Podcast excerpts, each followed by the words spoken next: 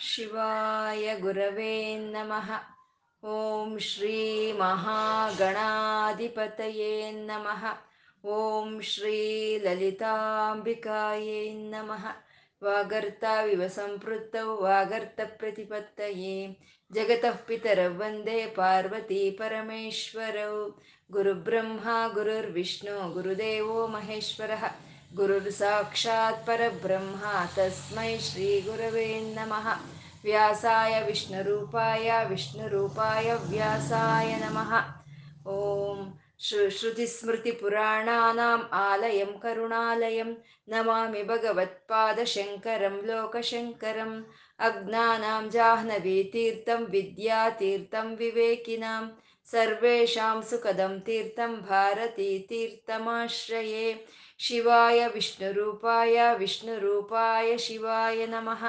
ಓಂ ನಮೋ ಭಗವತೆ ವಾಸುದೇವಾಯ ಶ್ರೀಮಾತ್ರೇ ನಮಃ ನಾಮರೂಪರಹಿತವಾದ ಚೈತನ್ಯವನ್ನು ನಾವು ವಿಷ್ಣು ಸಹಸ್ರನಾಮದಲ್ಲಿ ನಾರಾಯಣ ಬ್ರಹ್ಮ ಅಂತ ಉಪಾಸನೆ ಮಾಡ್ಕೊಳ್ತಾ ಇದ್ದೀವಿ. ಸಾವಿರ ನಾಮಗಳು ಒಬ್ಬುಂದೇ, ಸಾವಿರ ರೂಪಗಳು ಒಬ್ಬುಂದೇ. ಆ ಪರಮಾತ್ಮನಲ್ಲಿ ಇರೋ ಅಂಥ ಗುಣಗಳನ್ನೇ ನಾವು ಇಲ್ಲಿ ನಾಮಗಳನ್ನಾಗಿ ಹೇಳ್ಕೊಳ್ತಾ ಇದ್ದೀವಿ. ಯಾವ ಪರತತ್ವವಾದ, ಯಾವ ಪರತತ್ವವಾದರೆ ನಮ್ಮ ಇಂದ್ರಿಯಗಳಿಗೆ ಗೋಚರವಾಗೋದಿಲ್ವೋ ಅದು ಅತೀಂದ್ರಿಯ. ಅದು ಮಹಾಮಾಯ ಸ್ವರೂಪ, ಅದರ ಒಂದು ಸ್ವಭಾವತಃ ಮಾಯ ಸ್ವರೂಪನಾದ ಪರಮಾತ್ಮ, ಅವನು ಆರು ವಿಧವಾದ ಐಶ್ವರ್ಯಗಳೊಂದಿಗೆ ತೇಜೋಮಯವಾಗಿ ಪ್ರಕಾಶಿಸ್ತಾ ಇದ್ದಾನೆ ಅಂತ. ಆ ಆರು ವಿಧವಾದ ಐಶ್ವರ್ಯಗಳು ಅಂದರೆ ಅವನಲ್ಲಿ ಇದ್ದಂಥ ಉತ್ಸಾಹ, ಬಲ, ವೀರ್ಯ, ಶಕ್ತಿ ಮತ್ತೆ ಈ ಒಂದು ತೇಜಸ್ಸು ನಾವು ಇಂಥ ಆರು ಗುಣಗಳಿಂದ ಪ್ರಕಾಶಮಾನವಾಗಿ ಇದ್ದಂಥ ಪರಮಾತ್ಮನು ಅವನು ಮಹಾದ್ಯುತಿ ಅವನನ್ನು ಶನಿ, ಇದು ಇಂಥದೇ ಶರೀರ ಒಂದು ಅಂತ ನಿರ್ದೇಶ ಮಾಡೋಕ್ಕೆ ಆಗ್ದಲೇ ಇರೋವಂಥ ಅನಿರ್ದೇಶ ವಪು ಅವನು ಅವನ ಅಮ್ಮ ಲಲಿ, ಅಮ್ಮ ಲಕ್ಷ್ಮಿ ಜೊತೆ ಕೂಡಿ ಎಲ್ಲರಲ್ಲೂ ಆತ್ಮವಾಗಿ ಅವನು ಪ್ರಕಟ, ಪ್ರಕಟಗೊಂಡಿರುವಂಥ ಪರಮಾತ್ಮ, ಅವನು ಮಹಾದೃದೃಕ್ ಅಂದರೆ ಈ ಒಂದು ಬೆಟ್ಟಗಳನ್ನೆಲ್ಲ ತಾನೇ ಹಿಡಿದಿಟ್ಕೊಂಡು ಬೆಟ್ಟಗಳಿಗೆಲ್ಲ ಒಂದು ಜಡಶಕ್ತಿಯನ್ನು ಕೊಡ್ತಾ ಇರುವಂಥ ಪರಮಾತ್ಮ ಮಹಾದೃದೃಕ್ ಆ ಜಡಶಕ್ತಿಯಾಗಿ ಜ ಬೆಟ್ಟಗಳನ್ನೇ ಅವನು ಹೊರ್ತಾ ಇಲ್ಲ, ಈ ಪ್ರಕೃತಿ, ಸಮಸ್ತ ಪ್ರಕೃತಿಯನ್ನು ತಾನೇ ಹೊತ್ತು ನಿಂತಿದ್ದಾನೆ ಅಂತ ಅದು ಮಹೇಶ್ವಾಸಹ ಅಂತ. ಅಂದರೆ ಧನಸ್ಸು, ಒಂದು ಧರ್ಮ ಅನ್ನೋ ಒಂದು ಧನಸ್ಸನ್ನು ಅನ್ನು ಈ ವಿಶ್ವ ನಿರ್ವಾಹಕ ಶಕ್ತಿಗಳು ಅನ್ನೋ ಒಂದು ಬಾಣಗಳನ್ನು ಕೈಯಲ್ಲಿ ಹಿಡ್ದು ಇಟ್ಕೊಂಡಿರೋ ಅಂಥ ಪರಮಾತ್ಮ ಅವನು ಮಹಾಶ್ವಾಸ. ಆ ಬಿಲ್ಲು ಬಾಣವನ್ನು ಯಾರು ಇಟ್ಕೊಂಡಿರ್ತಾರೆ ಅವರೇ ಪರಿಪಾಲನೆ ಮಾಡ್ತಾರೆ. ಹಾಗೆ ಧರ್ಮ ಅನ್ನೋ ಒಂದು ಬಿಲ್ಲನ್ನು ವಿಶ್ವ ನಿರ್ವಾಹಕ ಶಕ್ತಿಗಳು ಅನ್ನೋ ಬಾಣಗಳನ್ನು ಹಿಡ್ದಿರೋ ಅಂಥ ಮಹೇಶ್ವಾಸನು ಅವನ ಭೂಮಿಯನ್ನೆಲ್ಲ ಪರಿಪಾಲನೆ ಮಾಡ್ತಾ ಅವನು ಮಹೀಭರ್ತನಾಗಿದ್ದಾನೆ ಅಂತ. ಅಂದರೆ ಭರ್ತ ಅಂದರೆ ಯಾರು ಈ ಹೊಣೆಯನ್ನು ಹೊತ್ತಿದಾರೋ, ಈ ಯಾರು ಸಹಿಸ್ಕೊಂಡಿದಾರೋ ಅವನ್ನ ಭರ್ತ ಅಂತ ಹೇಳೋದು. ಆ ಭೂದೇವಿಯನ್ನ ಸಹಿಸ್ಕೊಂಡು ಆ ಜವಾಬ್ದಾರಿಯನ್ನು ತನ್ನ ತಲೆ ಮೇಲೆ ಹೊತ್ತಿರೋ ಅಂತ ನಾರಾಯಣನು ಅವನು ಮಹಿ ಮಹೀಭರ್ತ, ಭೂದೇವಿಗೆ ಅವನು ಭರ್ತನಾಗಿದ್ದಾನೆ. ಮಹೀಭರ್ತ ಅಂತ ಶ್ರೀನಿವಾಸ ಶ್ರೀ ಅಂದರೆ ಎಲ್ಲ ಐಶ್ವರ್ಯಗಳು ಅಂತ ಲಕ್ಷ್ಮಿ ಅಂದ ಲಕ್ಷ್ಮಿ, ವಿಭೂತಿ, ಆರೋಗ್ಯ, ಆನಂದ. ಧನ ಧಾನ್ಯ ಇವೆಲ್ಲ ಶ್ರೀಗಳೇ. ಈ ಶ್ರೀಗಳೆಲ್ಲ ಯಾರನ್ನ ಆಶ್ರಯಿಸ್ಕೊಂಡಿದೆಯೋ, ಈ ಶ್ರೀಗಳೆಲ್ಲ, ಈ ಐಶ್ವರ್ಯಗಳೆಲ್ಲ ಯಾರು ಒಳಗೆ ನಿವಾಸ ಮಾಡ್ತಾ ಇದೆಯೋ, ಅವನೇ ಶ್ರೀನಿವಾಸನು ಅಂತ ಶ್ರೀನಿವಾಸ. ಅಂದರೆ ಶ್ರೀದೇವಿ, ಶ್ರೀನಿವಾಸ ಅನ್ನೋದರಲ್ಲಿ ಶ್ರೀದೇವಿಯನ್ನ, ಮ ಮಹಿ ಬರ್ತಾ ಅನ್ನೋದರಲ್ಲಿ ಭೂದೇವಿಯನ್ನ ಹೇಳ್ತಾ, ಭೂದೇವಿ ಶ್ರೀದೇವಿಯರಿಗೆ ಪತಿಯಾಗಿರುವಂಥ ಶ್ರೀಮನ್ ನಾರಾಯಣನು ಅಂತ ಈ ಎರಡು ನಾಮಗಳಲ್ಲಿ ಹೇಳ್ತಾ ಇರುವಂಥದ್ದು. ಭೂದೇವಿ ಶ್ರೀದೇವಿಗೆ ಗತಿಯಾಗಿರುವಂತ ನಾರಾಯಣನು ಎಲ್ಲರಿಗೂ ಅವನೇ ಗತಿಯಾಗಿದ್ದಾನೆ. ಅವನು ಸತಾಂಗತಿ ಅಂದರೆ ಯಾರು ಸತ್ಯ ಮಾರ್ಗದಲ್ಲಿ ನಡೀತಾರೋ, ಯಾರು ಧರ್ಮದಿಂದ ನಡ್ಕೊಳ್ತಾರೋ, ಯಾರು ಪರಮಾತ್ಮನ ಮೇಲೆ ಮನಸ್ಸಿಟ್ಟು ಪ್ರೀತಿಯಿಂದ ಇರ್ತಾರೋ ಅಂತ ಗತಿಯಾಗಿರೋ ಗತಿಯಾಗಿರುವಂತ ನಾರಾಯಣನು ಅವನು ಸತಾಂಗತಿ ಅಂತ. ಅಂಥ ಸತಾಂಗತರು ಅಂದರೆ ಅವನ ಮೇಲೆ ಒಂದು ಮನಸ್ಸನ್ನು ಇಟ್ಟು ಅವನು ಭಕ್ತಿಯಿಂದ ಅವನ ಮೇಲೆ ಯಾವ್ದು ಆಧಾರ ಪಟ್ಕೊಂಡಿರ್ತಾರೋ ಅಂಥವ್ರನ್ನ ಕಾಪಾಡಬೇಕು ಅಂತ ಪರಮಾತ್ಮ ಒಂದು ಸಲ ಸಂಕಲ್ಪ ಮಾಡಿದ್ರೆ ಅವನ್ನ ವಿರೋಧಿಸೋದಕ್ಕೆ ಯಾರ ಕೈಲಿಂದ ಆಗೋದಿಲ್ಲ. ಆ ತತ್ವೇ ಅನಿರುದ್ಧ ಅಂತ ಹೇಳೋದು. ಅವನ್ನ ವಿರುದ್ಧ ಮಾಡ್ಕೊಡೋದಕ್ಕೂ ಯಾರ ಕೈಲೂ ಆಗಲ್ಲ. ಇವಾಗ ನಾವು ಯಾರಿಗಾದ್ರೂ ಒಬ್ರಿಗೆ ಒಂದು ಸಹಾಯ ಮಾಡಬೇಕು, ಒಂದು ಎಕ್ಸ್ ಸಹಾಯ ಮಾಡಬೇಕು ಅಂದರೆ ಈ ಎಕ್ಸ್ ಅನ್ನೋನಿಗೆ ಸಹಾಯ ಮಾಡಿದ್ರೆ, ಆ ವೈ ಅನ್ನೋನಿಂದ ನಾನು ವೈರ ಕಟ್ಕೋಬೇಕಾಗುತ್ತೆ ಅನ್ನೋ ಒಂದು ಪರಿಸ್ಥಿತಿಗಳು ನಮಗಿರುತ್ತೆ. ಆದರೆ ಪರಮಾತ್ಮ ತನ್ನ ಯಾರನ್ನು ಕಾಪಾಡ್ಕೋಬೇಕು ಅಂತ ಅಂದ್ಕೊಳ್ತಾನೋ ಅಂಥವ್ರನ್ನ ಕಾಪಾಡ್ದಲೇ ಇರೋ ಅಂಥ ವಿರುದ್ಧ ಶಕ್ತಿ ಯಾವುದು ಇಲ್ದಲೇ ಇರೋ ಅಂಥ ನಾರಾಯಣನು ಅವನು ಅನಿರುದ್ಧ ಅಂತ, ಸುರಾನಂದ. ಸುರರು ಅಂದರೆ ದೇವತೆಗಳು. ಅಂದರೆ ಈ ಪ್ರಕೃತಿಗೋಸ್ಕರ, ಈ ಪ್ರಾಣಗಳಿಗೋಸ್ಕರ ಯಾರಾದರೆ ಕೆಲಸ ಮಾಡ್ತಾ ಇದ್ದಾರೋ ಅಂತ ಅವ್ರನ್ನ ಸುರರು ಅಂತ ಹೇಳೋದು. ಯಾರಾದರೆ ಪರರಿಗಾಗಿ ಕೆಲಸ ಮಾಡ್ತಾರೋ, ಯಾರಾದರೆ ಸ್ವಾರ್ಥ ಬಿಟ್ಟು ಬೇರೆಯವ್ರಿಗಾಗಿ ಕೆಲಸ ಮಾಡ್ತಾರೋ ಅಂತ ಅವ್ರಿಗೆ ಆನಂದವನ್ನು ಕೊಡೋ ಅಂತ ಪರಮಾತ್ಮ ಅವನು ಸುರಾನಂದ ಅಂತ, ಸುರಾನಂದ ಗೋವಿಂದ. ಗೋವಿಂದ ಅಂದರೆ ಗೋವುಗಳಿಂದ ಯಾವ ಪರತತ್ವ ನಮಗೆ ತಿಳಿತಾ ಇದೆಯೋ ಅದನ್ನೇ ಗೋವಿಂದ ಅಂತ ಹೇಳೋದು. ಗೋವುಗಳು ಅಂದರೆ ಬರೀ ಹಸುಗಳು ಅಲ್ಲ ಅಂತ ನಾವು ಹೇಳ್ಕೊಂಡಿದ್ದೀವಿ ಗೋವಿನ್ ಗೋಗಳು ಅಂತಂದರೆ ಕಿರಣಗಳು. ಸೂರ್ಯನಿಂದ ಬರ್ತಾ ಇರೋ ಕಿರಣಗಳನ್ನು ಗೋ ಅಂತಾರೆ. ಆಕಾಶವನ್ನು, ಭೂಮಿಯನ್ನು, ಇಂದ್ರಿಯಗಳನ್ನು, ಪ್ರಾಣಗಳನ್ನು, ಮತ್ತು ಈ ಕಾಮಧೇನು, ನಂದಿನಿಯನ್ನು ವೇದಗಳನ್ನು, ವಾಕುಗಳನ್ನ ಈ ಮುಂತಾದ ಎಲ್ಲಾನು ಗೋ ಅನ್ನೋ ಒಂದು ಶಬ್ದದಿಂದ ಕರೀತಾರೆ. ಅಂದ್ರೆ ಈ ಗೋ ಅನ್ನೋ ಶಬ್ದಗಳನ್ನ ಇವನ್ನೆಲ್ಲ ನಾವು ಇವಾಗ ಹೇಳ್ಕೊಂಡ ಎಲ್ಲಾ ಗೋಗಳನ್ನ ನಾವು ಗಮನಿಸಿದಾಗ ಅದನ್ನ ವ್ಯವಸ್ಥಾಪ ಮಾಡಿರೋ ಅಂತ ಪರಮಾತ್ಮನ ಅನುಭವ ನಮಗೆ ಬರುತ್ತೆ. ಅಂದ್ರೆ ಮನೆಯಲ್ಲಿ ಯಾವ್ದಾದ್ರು ಒಂದು ಪದಾರ್ಥ ಒಂದು ಕಡೆ ಇಟ್ಟಿದ್ದೀವಿ ಅಂದ್ರೆ, ಮನೆಯಲ್ಲಿ ಒಂದು ಯಾವ್ದಾದ್ರು ಒಂದು ಪದಾರ್ಥ ಒಂದು ಕಡೆ ಇದೆ ಅಂದ್ರೆ ಅದನ್ನ ಇಟ್ಟಿರೋ ಇರ್ತಾರೆ. ಆ ಇಟ್ಟಿರೋರು ಇಲ್ದದೆ ಆ ಪದಾರ್ಥ ಅಲ್ಲಿ ಇರೋದಕ್ಕೆ ಸಾಧ್ಯ ಇಲ್ಲ. ಅಂದರೆ ಒಂದು ರಾಜ್ಯದಲ್ಲಿ ವ್ಯವಸ್ಥೆ ಅನ್ನೋದು ಸುವ್ಯವಸ್ಥಿತವಾಗಿ ಇದೆ ಅಂತಂದರೆ ಅಲ್ಲಿ ಒಬ್ಬ ರಾಜ ಇದ್ದಾನೆ ಅಂತ ಅರ್ಥ. ಈ ರೀತಿ ಕಿರಣಗಳನ್ನ, ಭೂಮಿಯನ್ನ, ಆಕಾಶವನ್ನ, ವೇದವನ್ನ, ವಾಕುಗಳನ್ನ, ಶರೀರವನ್ನ, ಇಂದ್ರಿಯಗಳನ್ನ ಕೊಟ್ಟಂತ ಒಬ್ಬ ಪರಮಾತ್ಮ ಇದ್ದಾನೆ ಅಂತ ನಮ್ಗೆ ಅನುಭವಕ್ಕೆ ಬರುವಂತದ್ದೇ ಅದನ್ನೇ ಗೋವಿಂದ ಅಂತ ಹೇಳೋದು. ಗೋವಿಂದ ಗೋವಿದಾಂಪತಿ ಗೋವಿದರ್ನ ಪರಿಪಾಲನೆ ಮಾಡ್ತಾ ಇರೋವಂಥ ನಾರಾಯಣನು ಅವನು ಗೋವಿದಾಂಪತಿ ಅಂತ. ಗೋವಿದರು ಅಂತಂದ್ರೆ ವೇದವನ್ನು ತಿಳಿದವರು. ಅಂದ್ರೆ ವೇದಾಭ್ಯಾಸ ಮಾಡಿರೋ ಅಂಥವ್ರು ಅಂತ ಅಲ್ಲ ಈಶ್ವರ ಚೈತನ್ಯ ನನ್ನಲ್ಲೂ, ನನ್ನ ಆಚೆ ಕಡೆ ಈಶ್ವರ ಚೈತನ್ಯವೇ ತುಂಬಿಕೊಂಡಿದೆ ಅಂತ ಯಾರು ಅರ್ಥಕೊಳ್ತಾರೋ ಅಂತ ಅವರು ಗೋವಿದರು. ಅಂತ ಅವ್ರನ್ನ ಕಾಪಾಡೋ ಅಂತ ಪರಮಾತ್ಮ ಅವನು ಗೋವಿದಾಂಪತಿ ಅಂತ. ಮುಂದಿನ ಶ್ಲೋಕ, ಇಪ್ಪತ್ತೊಂದನೇ ಶ್ಲೋಕ. ಮರೀಚಿರ್ದಮನೋ ಹಂಸ ಸುಪರ್ಣೋ ಭುಜಗೋತ್ತಮ. ಹಿರಣ್ಯನಾಭ ಸುತಪ ಪದ್ಮನಾಭ ಪ್ರಜಾಪತಿ ಇದರಲ್ಲಿ ಒಂಬತ್ತು ನಾಮಗಳಿಂದ ಕೂಡಿರುವಂಥ ಶ್ಲೋಕ ಇದು. ಮರೀಚಿಹಿ ದಮನಃ, ಹಂಸಃ, ಸುಪರ್ಣಃ, ಭುಜಗೋತ್ತಮ ಹಿರಣ್ಯನಾಭ ಸುತಪ ಪದ್ಮನಾಭ ಪ್ರಜಾಪತಿ ಅಂತ ಒಂಬತ್ತು ನಾಮಗಳಿಂದ ಕೂಡಿರುವಂಥ ಶ್ಲೋಕ ಇದು. ಮರೀಚಿ, ಪರಮಾತ್ಮ ಮರೀಚಿ. ಮರೀಚಿ ಅಂದರೆ ತೇಜಸ್ವರೂಪನು. ತೇಜಸ್ಸಿನಿಂದ ಯಾರಾದರೆ ಪ್ರಕಾಶಮಾನವಾಗಿ ಇದ್ದಾರೋ ಅವನು ಮರೀಚಿ ಅಂತ ಹೇಳೋವಂಥದ್ದು ಅಂದ್ರೆ ಈ ಸೂರ್ಯನಲ್ಲಿ ಇರೋ ಅಂತ ತೇಜಸ್ಸೆ ಅದು ವಿಷ್ಣು ವಿಭೂತಿ. ಸೂರ್ಯನಲ್ಲ, ಸೂರ್ಯನ ಒಳಗೆ ಇರೋ ಅಂತ ತೇಜಸ್ಸ ಪರಮಾತ್ಮನ ವಿಭೂತಿ. ಪರಮಾತ್ಮನ ತೇಜಸ್ಸೆ ಸೂರ್ಯನಲ್ಲಿ ಪ್ರಕಾಶಿಸ್ತಾ ಇರೋ ಅಂಥದ್ದು ಅಂದ್ರೆ ರಸ ಯಾವುದ್ರಲ್ಲಾದರೂ ಸರಿ ಇರೋವಂಥ ರಸವೇ ಪರಮಾತ್ಮ ಅಂತ. ಅಂದ್ರೆ ಒಂದು ಇವಾಗ ಒಂದು ಮೂಸಂಬಿ ಹಣ್ಣು, ಒಂದು ಆರೆಂಜ್ ಹಣ್ಣಿದೆ. ಅದರಲ್ಲಿರೋ ರಸ ಪ್ರಧಾನವೇ ಹೊರತು ಅದು ಸಿಪ್ಪೆ, ಅದ್ರ ಹೊಟ್ಟು ಪ್ರಧಾನ ಅಲ್ಲ ಅಲ್ವಾ? ಹಾಗೆ ಸೂರ್ಯನಲ್ಲಿ ಯಾವ ಪ್ರಕಾಶವಾದ ಇದೆಯೋ ಆ ಪ್ರಕಾಶ ನಾರಾಯಣನ ಚೈತನ್ಯವೇ, ಅದು ನಾರಾಯಣನ ವಿಭೂತಿನೇ. ಹಾಗಾಗಿ ಸೂರ್ಯನಲ್ಲಿ ಪ್ರಕಾಶಿಸ್ತಾ ಇರುವಂಥ ತೇಜಸ್ವರೂಪನಾದ ಪರಮಾತ್ಮನು ಅವನು ಮರೀಚಿ ಅಂತ. ಅಂದರೆ ತೇ, ಒಂದು ತೇಜಸ್ಸಿನಿಂದ ಪ್ರಕಾಶವಾಗಿ ಹೊಳೆಯುವಂಥ ಪರಮಾತ್ಮನ ಗುಣವನ್ನ ಮರೀಚಿ ಅಂತ ಕಳಿ, ಕರೀತಾರೆ. ಈ ನಾಮಗಳೆಲ್ಲ ಸುಮಾರು ಸೂರ್ಯನ್ಗೆ ಹೇಳ್ತಾ ಇರೋವಂಥ ನಾಮಗಳು ಇವು. ಮರೀಚಿ ಅಂತ ಸೂರ್ಯನ್ಗೆ ಹೆಸರಿದೆ. ನಾವು ಇವಾಗ ಯೋಗದ ಒಂದು ಅಭ್ಯಾಸದಲ್ಲಿ ನಾವು ಹೇಳ್ಕೊಳ್ತೀವಿ, ಆ, ಪ, ಸೂರ್ಯನಿಗೆ ಹನ್ನೆರಡು ನಾಮಗಳು, ಅದ್ವಾದಶ, ಆದಿತ್ಯರು ಅಂತ ಹೇಳ್ಕೊಳ್ತೀವಿ. ಅದರಲ್ಲಿ ನಾವು ಹೇಳ್ಕೊಳ್ತೀವಿ, ಮಿತ್ರ, ರವಿ, ಸೂರ್ಯ, ಭಾನು ಹಿರಣ್ಯ ಗರ್ಭ ಹಿರಣ್ಯ ಗರ್ಭ ಖಗ, ಪೋಷ, ಮರೀಚ. ಅಂತ ಹೇಳ್ಕೊಡ್ತೀವಿ. ಅಂದ್ರೆ ಆ ಮರೀಚ ಅನ್ನೋ ನಾಮ ಸೂರ್ಯನಿಗೆ ಸಲ್ಲಿರೋ ಅಂತದ್ದು ಆ ವೇದ ಸೂರ್ಯನನ್ನ ಮರೀಚಿ ಅಂತ, ಮರೀಚ ಅಂತ ಅದು ಸ್ತುತಿ ಮಾಡೋ ಅಂತದ್ದು ಅಂದ್ರೆ ಮರೀಚ ಅಂದ್ರೆ ಸೂರ್ಯ ಭಗವಂತ. ಪ್ರತ್ಯಕ್ಷವಾಗಿ ನಮಗೆ ಒಂದು ಎಲ್ಲವನ್ನು ಕೊಡ್ತಾ ಇರುವಂತ ಸೂರ್ಯ ಭಗವಂತನೇ ಮರೀಚಿ ಅಂತ ಅರ್ಥ. ಮರೀಚಿ ಅಂತಂದ್ರೆ ಈ ಸೃಷ್ಟಿ ಆರಂಭದಲ್ಲಿ ಸಪ್ತ ಋಷಿಗಳು ವ್ಯಕ್ತವಾಗ್ತಾರೆ. ಆ ಸಪ್ತ ಋಷಿಗಳಲ್ಲಿ ಮೊದಲನೆಯ ಋಷಿ, ಮೊದಲನೆಯ ತೇಜಸ್ಸೇ ಮರೀಚ ಮಹರ್ಷಿ ಅಂತ ಹೇಳೋದು. ಅಂದ್ರೆ ಪರಮಾತ್ಮ ಮಹಿ ಮರೀಚ ಮಹರ್ಷಿಯಾಗಿ ತನ್ನನ್ನು ತಾನು ಪ್ರಕಟಗೊಳ್, ಪ್ರಕಟಗೊಳಿಸ್ಕೊಂಡಂತ ಪರಮಾತ್ಮ ಅವನು ಮರೀಚಿ ಅಂತ. ಮತ್ತೆ ಈ ಮನ್ವಂತರು, ಹದಿನಾಲ್ಕು ಜನ ಮನ್ವಂತರರು ಅಂತ ಹೇಳ್ತಾರೆ. ಅದರಲ್ಲಿ ಮರೀಚ ಅನ್ನೋನೇ ವಿಷ್ಣು ವಿಭೂತಿ ಅಂತ ಹೇಳೋ ಅಂಥದ್ದು, ಮರೀಚ ಅಂತ.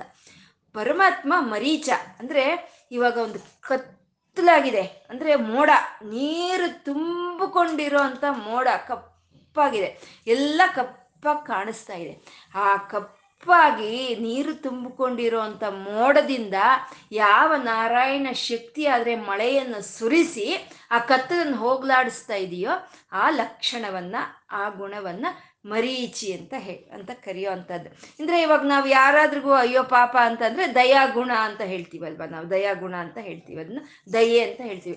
ಹಾಗೆ ಮೋಡದಿಂದ ನೀರನ್ನು ಸುರಿಸೋ ಅಂತ ಪ್ರಕ್ರಿಯೆಯ ಲಕ್ಷಣವನ್ನು ಹೊಂದಿರೋ ಅಂಥ ನಾರಾಯಣನ ಅವನು ಮರೀಚಿ ಅಂತ ಕರೆಯೋ ಅಂಥದ್ದು ಅಂದರೆ ಅಜ್ಞಾನದಿಂದ ಜ್ಞಾನದ ಕಡೆ ಕರ್ಕೊಂಡು ಹೋಗೋ ಅಂಥ ಪರಮಾತ್ಮನು ಅವನು ಮರೀಚಿ ಅಂತ ಹೇಳೋ ಅಂಥದ್ದು ಮರೀಚಿ ಅಂತ.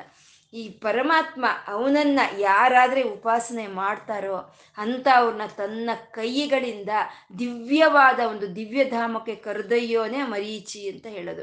ಅವ್ರನ್ನ ಆಶ್ರಯಿಸ್ಕೋಬೇಕು, ಅವನ ಭಕ್ತಿಯಿಂದ ಅವ್ನ ನೆನೆಸ್ಕೋಬೇಕು, ನಮ್ಮನ್ನ ಇನ್ನ ಉನ್ನತವಾದಂಥ ಒಂದು ಸ್ಥಾನಕ್ಕೆ ಕರ್ಕೊಂಡು ಹೋಗುವಂಥ ನಾರಾಯಣನ ಅವನೇ ಮರೀಚಿ ಅಂತ. ಇದು ಸೂರ್ಯನಿಗೆ ಹೇಳ್ಕೊಡ್ತಾ ಇದೀವಲ್ವಾ? ಸೂರ್ಯನ ಕಿರಣಗಳೇ ಸಹಸ್ರ ಕರಗಳು ಅಂತ ಹೇಳೋದು. ಸೂರ್ಯನ ಕಿರಣಗಳೇ ಅವನ ಕೈಗಳು. ಯಾರಾದರೆ ಸೌರಶಕ್ತಿಯನ್ನು ಉಪಾಸನೆ ಮಾಡ್ತಾರೋ ಅವರನ್ನ ಉತ್ತಮವಾದಂಥ ಒಂದು ಲೋಕಗಳಿಗೆ ಕರೆದೊಯ್ಯುವಂಥ ಸೂರ್ಯ ಭಗವಂತ ಅವನೇ ಮರೀಚಿ ಅಂತ ಹೇಳೋದು. ಅಜ್ಞಾನದಿಂದ, ಜ್ಞಾನದ ಕಡೆ ಯಾರು ಕರ್ಕೊಂಡು ಹೋಗ್ತಾರೋ, ಕತ್ತಲಿನಿಂದ ಬೆಳಕಿನ ಕಡೆಗೆ ಯಾರು ಕರ್ಕೊಂಡು ಹೋಗ್ತಾ ಇದ್ದಾರೋ ಅವನೇ ಮರೀಚಿ ಅಂತ ಹೇಳೋವಂಥದ್ದು ಅಂದರೆ ನಾವು ಕಷ್ಟದಲ್ಲಿ, ನಷ್ಟದಲ್ಲಿ, ಸಂಕಷ್ಟದಲ್ಲಿ ಇದ್ದಾಗ ನಮಗೊಂದು ಆಶಾ ದೀಪವಾಗಿ ನಮಗೆ ಯಾರು ಗೋಚರವಾಗ್ತಾರೋ ಅವನೇ ಮರೀಚಿ ಅಂತ ಹೇಳೋದು. ಕೆಲವೊಂದು ಸಮಸ್ಯೆಗಳಿಗೆ ನಮಗೆ ಪರಿಷ್ಕಾರವೇ ಇರೋದಿಲ್ಲ. ಪರಿಷ್ಕಾರ ಕಾಣಿಸೋದೇ ಇಲ್ಲ ನಮಗೆ. ಆ ಪರಿಷ್ಕಾರ ಇಲ್ದಲೇ ಇರುವಂಥ ಸಮಸ್ಯೆಗಳಾಗೆ ನಮಗೆ ಗೋಚರವಾಗುತ್ತೆ. ಈ ಈ ಇದಿರುತ್ತಲ್ಲ, ಮರಳುಗಾಡಿ ಇರುತ್ತೆ. ಅಂದರೆ ಡೆಸರ್ಟ್ ಅಂತೀವಲ್ಲ. ಅದರಲ್ಲಿ ಮರಿ, ಅದರಲ್ಲಿ ಮರೀಚಿಕ ಅಂತ ಇರ್ತಾರೆ. ಅಂದರೆ ಇಲ್ದಲೇ ಇರೋ ನೀರು ಇರೋ ಹಾಗೆ ಕಾಣಿಸುತ್ತೆ. ಅಂದರೆ ಈ ಮರಳುಗಾಡಿಲಲ್ಲಿ ನಾವು ಹೋಗ್ತಾ ಇರಬೇಕಾದ್ರೆ ಬಾಯಾರಿಕೆ ಜಾಸ್ತಿ ಆಗುತ್ತೆ. ಅಲ್ಲಿ ನಮಗೆ ನೀರು ಸಿಕ್ಕಲ್ಲ. ಆ ನೀರು ಸಿಕ್ಕದಲ್ಲೇ ಇರೋ ನೀರು, ಇಲ್ದಲೇ ಇರೋ ನೀರು ಇರೋ ಹಾಗೆ ಕಾಣಿಸುತ್ತೆ. ಆ ಇರೋ ಕಾಣಿಸೋದನ್ನೇ ನಾವು ಮರೀಚಿಕ ಅಂತ ಕರೆಯುವಂಥದ್ದು. ಅಂದರೆ ಅದು ಎಲ್ಲಿವರೆಗೂ ಕಾಣಿಸುತ್ತೆ ನಮಗೆ? ಅದು ನೀರು ಇರೋ ಹಾಗೆ ಅಂದರೆ ನಾವು ನೀರಿಗೆ ಹೋಗಿ ತಲುಪೋವರೆಗೂ ನಮ್ಗೆ ಅದು ಇದೆ ಅನ್ನೋ ಹಾಗೆ ಕಾಣಿಸ್ತಾ ನಮ್ಮನ್ನು ಅಲ್ಲಿಗೆ ಕರೆದೊಯ್ಯೋ ಅಂಥದ್ದೇ ಮರೀಚಿಕ ಅಂತ ಹೇಳೋದು. ಅಂದರೆ ಪರಮಾತ್ಮ ನಮ್ಮ ಸಮಸ್ಯೆಗಳಿಗೆ, ನಮ್ಮ ಪರಿ, ಪರಿಷ್ಕಾರವನ್ನು, ಇಲ್ದಲೇ ಇರೋ ಪರಿಷ್ಕಾರವನ್ನು ನಮಗೆ ತೋರಿಸ್ತಾ ನಮಗೆ ಆಶಾ ದೀಪವಾಗಿ ಬರೋ ಅಂಥ ನಾರಾಯಣನೇ ಅವನೇ ಮರೀಚಿಕ ಅಂತ ಹೇಳೋದು. ಸಮುದ್ರದಲ್ಲಿ ಕೊಚ್ಕೊಂಡು ಹೋಗ್ತಾ ಇರ್ತಾನೆ, ಕೊಚ್ಕೊಂಡು ಹೋಗ್ತಾ ಇರ್ತಾನೆ. ಅವ್ನಿಗೆ ಯಾವ ಯಾವ ದಡ ಕಾಣಿಸುತ್ತೆ ಅವನಿಗೆ? ಯಾವ ದಡವು ಕಾಣಿಸೋದಿಲ್ಲ. ಅವಾಗ ಒಂದು ಹುಲ್ಕಡ್ಡಿ ಅವನಿಗೆ ಸಿಕ್ಕಿದ್ರು ಆ ಪರಿಷ್ಕಾರ ಅನ್ನೋದು ಅವನಿಗೆ ಸಿಕ್ಕುತ್ತೆ. ಅವನು ಕೊಚ್ಕೊಂಡು ಹೋಗ್ತಾ ಇರೋವಂಥ ಸಮಯದಲ್ಲಿ ಅವನಿಗೆ ಆ ಹುಲ್ಲುಕಡ್ಡಿ ಸಿಕ್ಕೋ ಹಂಗೆ ಮಾಡಿದ ನಾರಾಯಣನ ಚೈತನ್ಯವನ್ನೇ ಮರೀಚಿ ಅಂತ ಕರೆಯುವಂಥದ್ದು. ಧರ್ಮರಾಯನು ತನ್ನ ಅಣ್ಣ ತಮ್ಮಂದ್ರ, ತಮ್ಮಂದಿರ ಜೊತೆ, ದ್ರೌಪದಿ ಜೊತೆ ಕಾಡಿಗೆ ಹೊರಟೋಗ್ತಾನೆ. ಆ ಕಾಡಿಗೆ ಹೊರಟೋದಾಗ ಆ ಧರ್ಮರಾಯನ ಮೇಲೆ ಗೌರವಕ್ಕೋ ಅಥವಾ ಆ ದುರ್ಯೋಧನ ಮೇಲೆ ಒಂದು ವ್ಯತಿರೇಕ ಭಾವದಿಂದನೋ ನೂರಾರು ಜನ, ನೂರಾರು ಜನರು ಧರ್ಮರಾಯನ ಹಿಂದೆ ಕಾಡಿಗೆ ಹೊರಟೋಗ್ತಾರೆ. ಬೇಡ ಅಂತ ಎಷ್ಟು ಹೇಳಿದ್ರು ಕೇಳೋದಿಲ್ಲ. ರಾಜನ ಹಿಂದೆ ಧರ್ಮರಾಯನು ಮಹಾಪ್ರಭು, ರಾಜು ಅವನಿಂದ ಎಲ್ಲರೂ ಹೊರಟೋಗ್ತಾರೆ. ಬೇಡ ಅಂದ್ರೆ ಬಂದ್ರು ಸರಿ. ಆದ್ರೆ ಅವನಿಗೆ ಅನ್ನವನ್ನು ನೀಡುವಂತ ಜವಾಬ್ದಾರಿ ರಾಜನ ಮೇಲೆ ಇರುತ್ತೆ ಅಲ್ವಾ? ಅವ್ರು ಹೋಗಿರೋದು ಕಾಡಿಗೆ, ಅವ್ರೇನ್ ಐಶ್ವರ್ಯವನ್ನು ತಗೊಂಡು ಹೋದ್ರ, ಭೂಮಿ ಕಾಣಿ ತಗೊಂಡು ಹೋದ್ರ ಚಿನ್ನ ಬಂಗಾರ ತಗೊಂಡು ಹೋದ್ರ? ಹುಟ್ಟಿದ ಬಟ್ಟೆಯಲ್ಲಿ ಹೊರಟೋಗಿರೋ ಅಂತವ್ರು ಅವ್ರಿಗೆ ಅನ್ನಕ್ಕಿಲ್ಲ. ಅವ್ರು ಹೇಗೆ ಕೊಡ್ತಾರೆ ಎಲ್ಲರಿಗೂ ಬಂದವ್ರಿಗೆ ಅನ್ನ? ಆದ್ರೆ ರಾಜನಾದಂತ ಧರ್ಮರಾಯನ ಜವಾಬ್ದಾರಿ ಅದು. ಎಲ್ಲರಿಗೂ ಹೊಟ್ಟೆ ತುಂಬಿಸೋ ಅಂಥದ್ದು. ಅವ್ರಿಗೆ ಆ ಸಮಸ್ಯೆಗೆ ಪರಿಷ್ಕಾರ ಕಾಣಿಸೋದೇ ಇಲ್ಲ. ಹೇಗೆ? ನಾವು ಈ ಸಮಸ್ಯೆಯಿಂದ ನಾವು ಹೇಗೆ ಆಚೆ ಬರೋದು ಅಂತ ಒಂದು ಒಂದು ದುಗುಡ ಅನ್ನೋದು ಇರಬೇಕಾದ್ರೆ ಆ ಸಾತ್ವಿ ಆದಂಥ ದ್ರೌಪದಿ ಏನು ಮಾಡ್ತಾಳೆ? ಆ ಸೂರ್ಯನ ಕುರಿತು ತಪಸ್ ಮಾಡ್ತಾಳೆ. ಸತಾಂಗತಿ ಯಾರು ಸಾಧು ಜನಗಳು ಅವನನ್ನು ಸ, ಅವನನ್ನು ಆಶ್ರಯಿಸ್ಕೊಳ್ತಾರೋ ಅಂಥವ್ರನ್ನ ಕಾಪಾಡುವಂಥ ಪರಮಾತ್ಮ ಸತಾಂಗತಿಗೆ ಯಾವಾಗ ದ್ರೌಪದಿ ತನ್ನ ಸಮಸ್ಯೆಗಾಗಿ ಸೂರ್ಯನ ತಪಸ್ ಮಾಡಿದ್ಲು ಆವಾಗ ದ್ರೌಪದಿಗೆ ಊಹೆಗೂ ಇರಲಿಲ್ಲ, ಇಂಥ ಒಂದು ಪರಿಷ್ಕಾರ ಸಿಕ್ಬೋದು ಅಂತ. ಅವಾಗ ಅಕ್ಷಯ ಪಾತ್ರೆಯನ್ನು ಕೊಡ್ತಾನೆ ಸೂರ್ಯನು. ಅಕ್ಷಯ ಪಾತ್ರೆಯನ್ನು ಕೊಟ್ಟು ಅವರ ಒಂದು ಸಮಸ್ಯೆಗೆ ಒಂದು ಪರಿಷ್ಕಾರವನ್ನು ತೋರಿಸ್ತಾನೆ. ಆ ರೀತಿ ಸಮಸ್ಯೆಯಲ್ಲಿ ಇದ್ದಾಗ, ಕತ್ತಲಲ್ಲಿ ಇದ್ದಾಗ, ಕಷ್ಟದಲ್ಲಿ ಇದ್ದಾಗ ಆಶಾ ಜ್ಯೋತಿಯಾಗೆ ನಮ್ಮ ಹತ್ರ ಬರೋ ಅಂಥ ಪರಮಾತ್ಮನೇ ಅವನೇ ಮರೀಚಿ ಅಂತ ಹೇಳೋದು. ಪರಮಾತ್ಮ ಮರೀಚಿ ಅಂತ. ಆ ಸೂರ್ಯನೇ ಮರೀಚಿ ಅಂತ. ಸೂರ್ಯನಿಗೆ ಹೇಳ್ತಾ ಇರುವಂಥ ನಾಮಗಳು ಇವು. ಮರೀಚಿ ಪರಮಾತ್ಮ. ದಮನ. ಅವನೇ ದಮನಃ. ದಮನ ಅಂದರೆ ಕಾಲಸ್ವರೂಪನು ಅಂತ. ಪರಮಾತ್ಮ ಎಲ್ಲವನ್ನು ಸೃಷ್ಟಿ ಮಾಡಿರುವಂಥ ಪರಮಾತ್ಮ, ಅವನು ಕಾಲಸ್ವರೂಪನು. ಆ ಕಾಲಕ್ಕೆ ಸರಿಯಾಗಿ ದಮನವನ್ನು ಮಾಡ್ತಾನೆ. ಅಂದರೆ ಎಲ್ಲವನ್ನು ಅಣಗಿಸ್ತಾನೆ. ಅಲ್ಲಿಗಲ್ಲಿಗೆ ಅಣಗಿಸೋ ಅಂತ ಪರಮಾತ್ಮ ಅವನು ದಮನಃ ಅಂತ. ನೆ ದಂಡೋ ದಮಯತಾಮಸ್ಮಿ ಅಂತ ಹೇಳೋ ಅಂತದ್ದು ಅಂದರೆ ಕಾಲಕ್ಕೆ ಸರಿಯಾಗಿ ಅವ್ರನ್ನೆಲ್ಲರನ್ನು ದಂಡಿಸೋ ಅಂತ ಪರಮಾತ್ಮ ಅವನು ದಮನಃ ಅಂತ. ದಮನ ಅಂದರೆ ಯಮಧರ್ಮರಾಯನೇ ದಮನಹನು ಅಂತ ಯಮಧರ್ಮರಾಯನು. ಅಂದರೆ ಯಮಧರ್ಮರಾಯನ ರಾಯ ಅಂತಂದರೆ ನಾವು ಅಂದ್ಕೊಳ್ತೀವಿ ಅವನೇನೋ ಒಂದು ಎಮ್ಮೆ ಮೇಲೆ ಕೂತಿರ್ತಾನೆ, ಒಂದು ಗದೆಯನ್ನು ಇಟ್ಕೊಂಡಿರ್ತಾನೆ, ಮೀಸೆ ಬಿಟ್ಟಿರ್ತಾನೆ ನೋಡೋಕೆ ಕಪ್ಪಗಿರ್ತಾನೆ ಅಂತ ನಾವು ಅಂದ್ಕೊಳ್ತೀವಿ ಆದರೆ ಯಮ ಧರ್ಮರಾಯ ಅವನು ಅವನು ಎಂಥ ಧರ್ಮರಾಯ? ಯಮ ಅಂದರೆ ಪರಮಾತ್ಮ ಇಟ್ಟಿರೋ ಅಂಥ ನಿಯಮಗಳನ್ನು ಕಟ್ಟು ನಿಟ್ಟಾಗಿ ಪರಿಪಾಲನೆ ಮಾಡೋ ಅಂಥವನೇ ಅವನೇ ಯಮಧರ್ಮರಾಯ, ಕಾಲಸ್ವರೂಪನು ಅಂತ ಹೇಳೋದು. ಆ ಕಾಲಕ್ಕೆ ತಕ್ಕಂತೆ, ಆ ಕಾಲಕ್ಕೆ ತಕ್ಕಂತೆ ಎಲ್ಲ ಜೀವಿಗಳ ಕರ್ಮ ಫಲಗಳನ್ನು ಕೊಡೋ ಅಂಥವನೇ ಅವನೇ ದಮನಃ ಅಂತ. ಯಾರಾದರೂ ಸರಿ ಅವನಿಗೆ ಅವನು ನನ್ನವರು, ಇವರು ಬೇರೆಯವರು ಅನ್ನೋ ಭೇದ ಭಾವ ಇಲ್ಲ. ಯಾರಿಗಾದರೂ ಸರಿ ಅವರು ಮಾಡಿದ ಕರ್ಮ ಫಲಗಳನ್ನು ಅವ್ರಿಗೆ ಹಂಚಿಕೊಡೋ ಅಂತ ಯಮಧರ್ಮರಾಯನೇ ದಮನಃ ಅಂತ. ಶ್ರೀರಾಮಚಂದ್ರನ ವಾಲಿಯ ಒಂದು ಸಂಹಾರ ಮಾಡಬೇಕಾದ್ರೆ ಅವನು, ಅವನಿಗೆ ವಾಲಿಗೆ ಒಂದು ವರ ಇರುತ್ತೆ. ಯಾರು ಅವನು ಮುಂದೆ ಯುದ್ಧಕ್ಕೆ ಬರ್ತಾರೋ ಅವರ ಶಕ್ತಿಯಲ್ಲಿ ಅರ್ಧ ಭಾಗ ವಾಲಿಗೆ ಸಲ್, ಸಲ್ಲಿ ಹೋಗುತ್ತೆ. ಅವಾಗ ಅವನು ಎದುರಿಗೆ ಬಂದವ್ರದ ಅರ್ಧ ಭಾಗ ಶಕ್ತಿ, ಮತ್ತೆ ಅವನದೇ ಸಹಜವಾದಂಥ ಶಕ್ತಿ ಸೇರಿದ್ರೆ ಅವನೇ ಶಕ್ತಿಮಂತನಾಗ್ತಾನೆ. ಅವನು ಎದುರಿಸೋರು ಯಾರು ಇರೋದಿಲ್ಲ. ಅಂಥ ಸಮಯದಲ್ಲಿ ಸುಗ್ರೀವನಿಗೆ ಮಾತು ಕೊಟ್ಟಂತ ಶ್ರೀರಾಮನು ವಾಲಿಯನ್ನ ಸಂಹಾರ ಮಾಡಬೇಕಾಗುತ್ತೆ. ಅವಾಗ ಏನ್ ಮಾಡ್ತಾನೆ? ಗಿಡದ ಹಿಂದ್ಗಡೆ ನಿಂತುಕೊಂಡು ಬಾಣವನ್ನು ಬಿಟ್ಟು ಬಾ ವಾಲಿಯನ್ನು ಸಂಹಾರ ಮಾಡ್ತಾನೆ. ಅಂದರೆ ಇದು ಒಂದು ಮೋಸ ಅಲ್ವಾ ಅಂತ ನಮ್ಗೆ ಅನಿಸ್ಬೋದು. ಆದರೆ ರಾಜನಾದವನಿಗೆ ದುಷ್ಟರನ್ನ ಸಂಹಾರ ಮಾಡಬೇಕು ಅಂತಂದರೆ ಸಾಮ, ದಾನ, ಭೇದ, ದಂಡೋಪಾಯಗಳು ಯಾವುದನ್ನಾದರೂ ಸರಿ ಅವನು ಪ್ರಯೋಗ ಮಾಡಿ ಆ ದುಷ್ಟರನ್ನ ಸಂಹಾರ ಮಾಡೋ ಅಂಥ ಅಧಿಕಾರ ಆ ರಾಜನಿಗೆ ಇರೋ ಅಂಥದ್ದು ಮತ್ತೆ ಈ ವಾ, ವಾಲಿ ಅಂದ್ರೆ ಅವನು ವಾನರನು, ಅವನು ಮನುಷ್ಯನಲ್ಲ, ಅವನು ವಾನರನು. ಹಾಗಾಗಿ ವಾನರನ ಗಿಡದ ಹಿಂದೆಯಿಂದ ಹೊಡಿಬಹುದು ಅನ್ನೋ ಒಂದು ನಿಯಮದ ಪ್ರಕಾರ ಅವನು ವಾಲಿಯನ್ನ ಸಂಹಾರ ಮಾಡಿರ್ತಾರೆ ಆದರೂ ಸರಿ, ಗಿಡದ ಹಿಂದೆಯಿಂದ ಅವನು ವಾಲಿಯನ್ನ ಹೊಡೆದು ಸಂಹಾರ ಮಾಡಿದ್ದ ಫಲವನ್ನು ಅವನು ಅನುಭವಿಸಲೇಬೇಕು ಅಂತ ಕಾಲಕ್ಕೆ ಸಮಯಾಗಿ ಕೃಷ್ಣನ ಅವತಾರ ತಾಳಿ ಅವನು ಬಂದಾಗ ಆ ಅಂತ್ಯಕಾಲದಲ್ಲಿ ಕೃಷ್ಣಾವತಾರ ಮುಗಿಯುವಂಥ ಕಾಲದಲ್ಲಿ ಒಂದು ಬೇಟೆಗಾರ ಒಂದು ಒಂದು ಗಿಡದ ಹಿಂದ್ಗಡೆಯಿಂದ ಒಂದು ಬಿಡುವಂಥ ಬಾಣ ಆ ಕೃಷ್ಣನ ಒಂದು ಬೆರಳಿಗೆ ತಗಲಿ ಅವನು, ಅವನ ಅವತಾರವನ್ನು ಅವನು ಇದು ಮಾಡ್ತಾನೆ. ಅಂದರೆ ರಾಮಾವತಾರದಲ್ಲಿ ಅವನು ಮಾಡಿದ ಒಂದು ಕರ್ಮ ಫಲವನ್ನೇ ಕೃಷ್ಣಾವತಾರದಲ್ಲಿ ಅವನು ಅನುಭವಿಸೋ ಹಾಗೆ ಮಾಡಿದಂಥ ದಮನನು ಅವನೇ ಯಮಧರ್ಮರಾಯನು, ಅವನೇ ದಮನಃ. ಅದು ವಿಷ್ಣು ವಿಭೂತಿನೇ. ಅವನು ವಿಷ್ಣು ಚೈತನ್ಯವೇ ಅದು ಅಂತ ಹೇಳುವಂಥದ್ದು ಪರಮಾತ್ಮ ದಮನಃ. ಕಾಲಕ್ಕೆ ಸರಿಯಾಗಿ ಎಲ್ಲರನ್ನೂ ದಮನಿಸೋ ಅವನು ದಮನಃ ಅಂತ. ಮತ್ತೆ ಯಾರಾದರೆ ಪರಮಾತ್ಮನನ್ನ ಶರಣ ಹೋಗಿ ಅವನ ಮೇಲೆ ಮನಸ್ಸಿಟ್ಟು ಅವನ ಒಂದು ಧ್ಯಾನದಿಂದ ಕ ಕಾಲ ಕಡಿತಾ ಇರ್ತ, ಕಲಿತಾ ಇರ್ತ, ಕಳೀತಾ ಇರ್ತಾರೋ ಅವರ ಒಂದು ಭವಬಂಧಗಳನ್ನು ದಮನವನ್ನು ಮಾಡಿ ಅವರಿಗೆ ಮುಕ್ತಿಯನ್ನು ಕೊಡೋ ಅಂತ ಆ ಜ್ಞಾನ ಸ್ವರೂಪನು ಅವನ ಉತ್ತಮ ಸ್ಥಾನಕ್ಕೆ ಕರ್ಕೊಂಡೋಗುವಂಥ ಮರೀಚಿನ ಮರೀಚಿನೇ ಅವನೇ ಈ ದಮನನು ಅಂತ. ಈ ರಾಕ್ಷಸರನ್ನೆಲ್ಲ ಸಂಹಾರ ಮಾಡ್ತಾ ಶಿಷ್ಟರನ್ನೆಲ್ಲ ಕಾಪಾಡೋ ಅಂತ ವಿಷ್ಣು ಚೈತನ್ಯವೇ ಅದೇ ದಮನಃ ಅಂತ, ದಮನಃ. ಪರಮಾತ್ಮ ಹಂಸಃ ಅಂತ, ಹಂಸ. ಹಂಸ ಅಂದರೆ ಮೃದುವಾಗಿ ಸುಂದರವಾಗಿ, ಮಂದಗತಿಯಿಂದ ವೈಯಾರವಾಗಿ ನಡೆಯೋ ಅಂಥದ್ದನ್ನೇ ಹಂಸ ಅಂತ ಹೇಳೋದು. ಹಂಸ ನಡಿಗೆ ಅಂತ ಹೇಳ್ತೀವಿ ಅಂದರೆ ಆ ನಡಿಗೆ ಅಷ್ಟು ಸುಂದರವಾಗಿರೋ ಅಂಥದ್ದು. ಅಂಥ ಸುಂದರವಾದ ನಡಿಗೆ ಇರೋ ಅಂಥ ಪರಮಾತ್ಮ ಅವನು ಹಂಸಃ ಅಂತ. ಈ ಈ ನಾಮಗಳೆಲ್ಲ ಸೂರ್ಯನಿಗೆ ಹೇಳ್ತಾ ಇರೋವಂಥದ್ದು ಅವನು ಮರೀಚಿಯಾಗಿ ಅಜ್ಞಾನದಿಂದ ಜ್ಞಾನದ ಕಡೆ ಕರ್ಕೊಂಡು ಹೋಗುವಂತ ಅವನೇ ಅವನೇ ಸೂರ್ಯನು. ಕತ್ತಲನ್ನ ದಮನ ಮಾಡಿ ಬೆಳಕನ್ನು ತರೋ ಅಂತ ಅವನೇ ಅವನೇ ದಮನನು.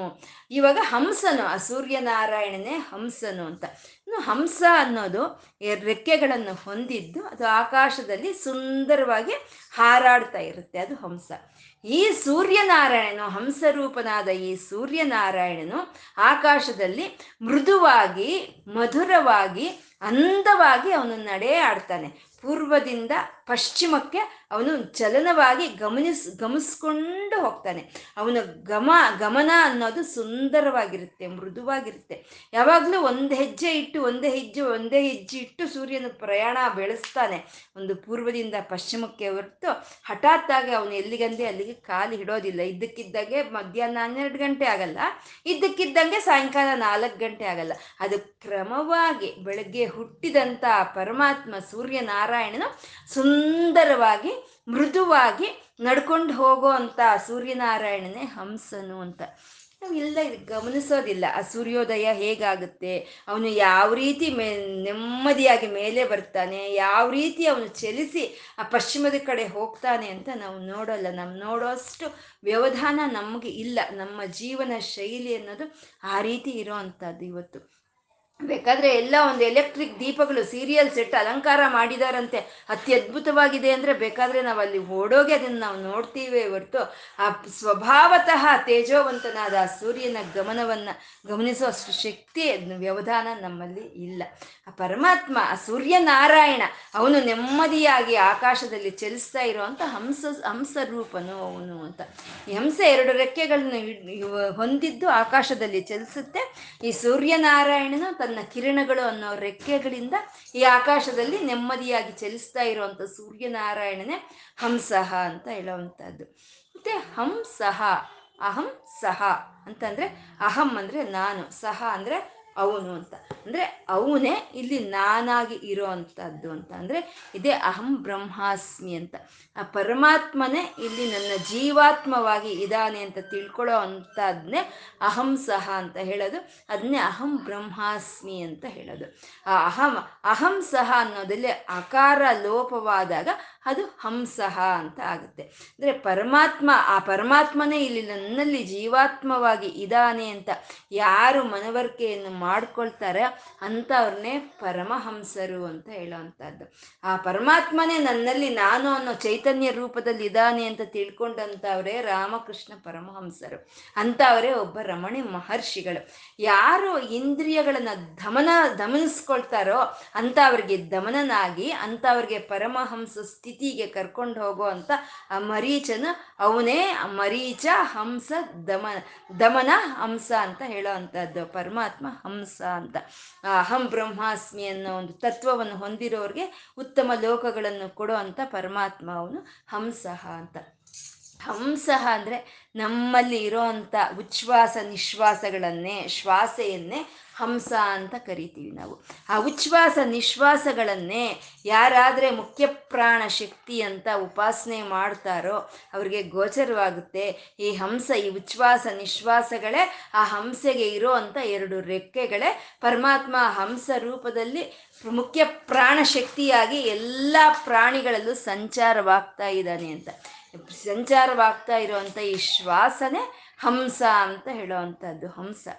ಮತ್ತೆ ಹಂಸ ಅನ್ನೋದನ್ನ ಈ ಜೀವಾತ್ಮಕ್ಕೆ ಪರಮಾತ್ಮನು ವೇದದಲ್ಲಿ ಹೇಳೋ ಅಂಥದ್ದು. ವೇದದಲ್ಲಿ ಈ ಜೀವಾತ್ಮ ಪರಮಾತ್ಮನನ್ನೇ ಹಂಸ ಅಂತ ಕರೆಯುತ್ತೆ, ವೇದ ಅನ್ನೋದು. ಅಂದ್ರೆ ಒಂದೇ ವೃಕ್ಷದಲ್ಲಿ, ಆ ಒಂದೇ ಒಂದು ವೃಕ್ಷದಲ್ಲಿ ಎರಡು ಪಕ್ಷಿಗಳಿರುತ್ತೆ. ಒಂದು ಪಕ್ಷಿ ಫಲಗಳನ್ನು ತಿನ್ನುತ್ತೆ. ಇನ್ನೊಂದು ಪಕ್ಷಿ ಸಾಕ್ಷೀಭೂತವಾಗಿ ನೋಡ್ತಾ ಇರುತ್ತೆ. ಈ ಫಲಗಳನ್ನು ತಿಂತಾ ಇರೋ ಒಂದು ಪಕ್ಷಿನೇ ಅದೇ ಜೀವಾತ್ಮ ಅಂತ ಹೇಳೋದು. ಅದೇ ಕರ್ಮ ಫಲಗಳನ್ನು ಅನುಭವಿಸುತ್ತೆ. ಈ ಪರಮಾತ್ಮ ಅನ್ನೋ ಪಕ್ಷಿನೇ ಅದು ನೋಡ್ತಾ ಸಾಕ್ಷೀಭೂತವಾಗಿ ನೋಡ್ತಾ ಇರುತ್ತೆ. ಈ ಜೀವಾತ್ಮ, ಈ ಪರಮಾತ್ಮ ಈ ಒಂದೇ ಶರೀರದಲ್ಲಿ ಇರೋ ಅಂಥವು ಅವೇ ಹಂಸ, ಹಂಸರು ಅಂತ ಹೇಳೋ ಅಂಥದ್ದನ್ನೇ ಹಂಸ ಅಂತ ಕರೆಯೋ ಅಂಥದ್ದು ಅಂದರೆ ನಿಜಕ್ಕೂ ಈ ಜೀವಾತ್ಮ, ಈ ಪರಮಾತ್ಮ ಅನ್ನೋದು ಎರಡು ಒಂದೇ. ಇದರಲ್ಲಿ ಯಾವುದು ವ್ಯತ್ಯಾಸ ಅಂತ ಅಂತ ಇಲ್ಲ. ಅಂದರೆ ಯಾವಾಗ ಇಂದ್ರಿಯಗಳ ಮೇಲೆ ಒಂದು ಮೋಹ, ಈ ಶರೀರದ ಮೇಲೆ ಮೋಹ ಅನ್ನೋದು ಇರುತ್ತೋ ಆವಾಗ ಜೀವಾತ್ಮ. ಯಾವಾಗ ಈ ಇಂದ್ರಿಯಗಳ ಮೇಲೆ, ಈ ಶರೀರದ ಮೇಲೆ ಮೋಹ ಅನ್ನೋದು ಹೊರಟೋಗುತ್ತೆ, ಅದೇ ಪರಮಾತ್ಮ. ಹಾಗೆ ಜೀವಾತ್ಮ ಪರಮಾತ್ಮವಾಗಿ ಇರೋ ಅಂಥ ವಿಷ್ಣು ವಿಭೂತಿನೇ ಹಂಸ ಅಂತ ಹೇಳೋವಂಥದ್ದು. ಪರಮಾತ್ಮ ಹಂಸ ಅಂತ.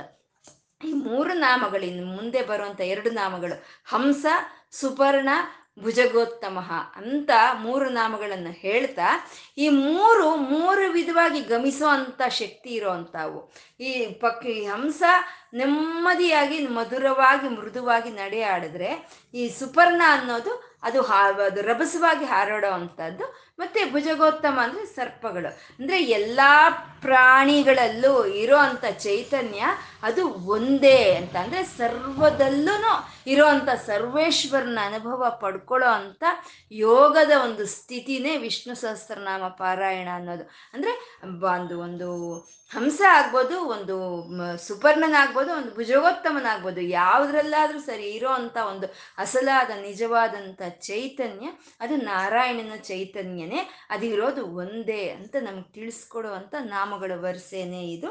ಪರಮಾತ್ಮ ಹಂಸಃ ಸುಪರ್ಣ ಸುಪರ್ಣ, ಅವನು ಸುಪರ್ಣ.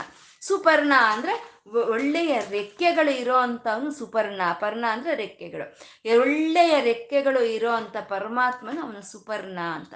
ಸೊ ಅಂತಂದ್ರೆ ಒಳ್ಳೆಯದು ಅಂತ, ಅಂದವಾಗಿರೋದು ಅಂತ, ಸಮೃದ್ಧಿಯಾಗಿರೋ ಅಂಥದ್ದು ಅಂತ. ಸು ಅನ್ನೋ ಶಬ್ದಕ್ಕೆ ಮಂಗಳವನ್ನುಂಟು ಮಾಡೋ ಅಂಥದ್ದು ಶುಭವನ್ನುಂಟು ಮಾಡೋ ಅಂಥದ್ದು ಅಂತ ರೆಕ್ಕೆಗಳು ಇರೋ ಅಂಥವನೇ ಅವನೇ ಸುಪರ್ಣ ಅಂತ.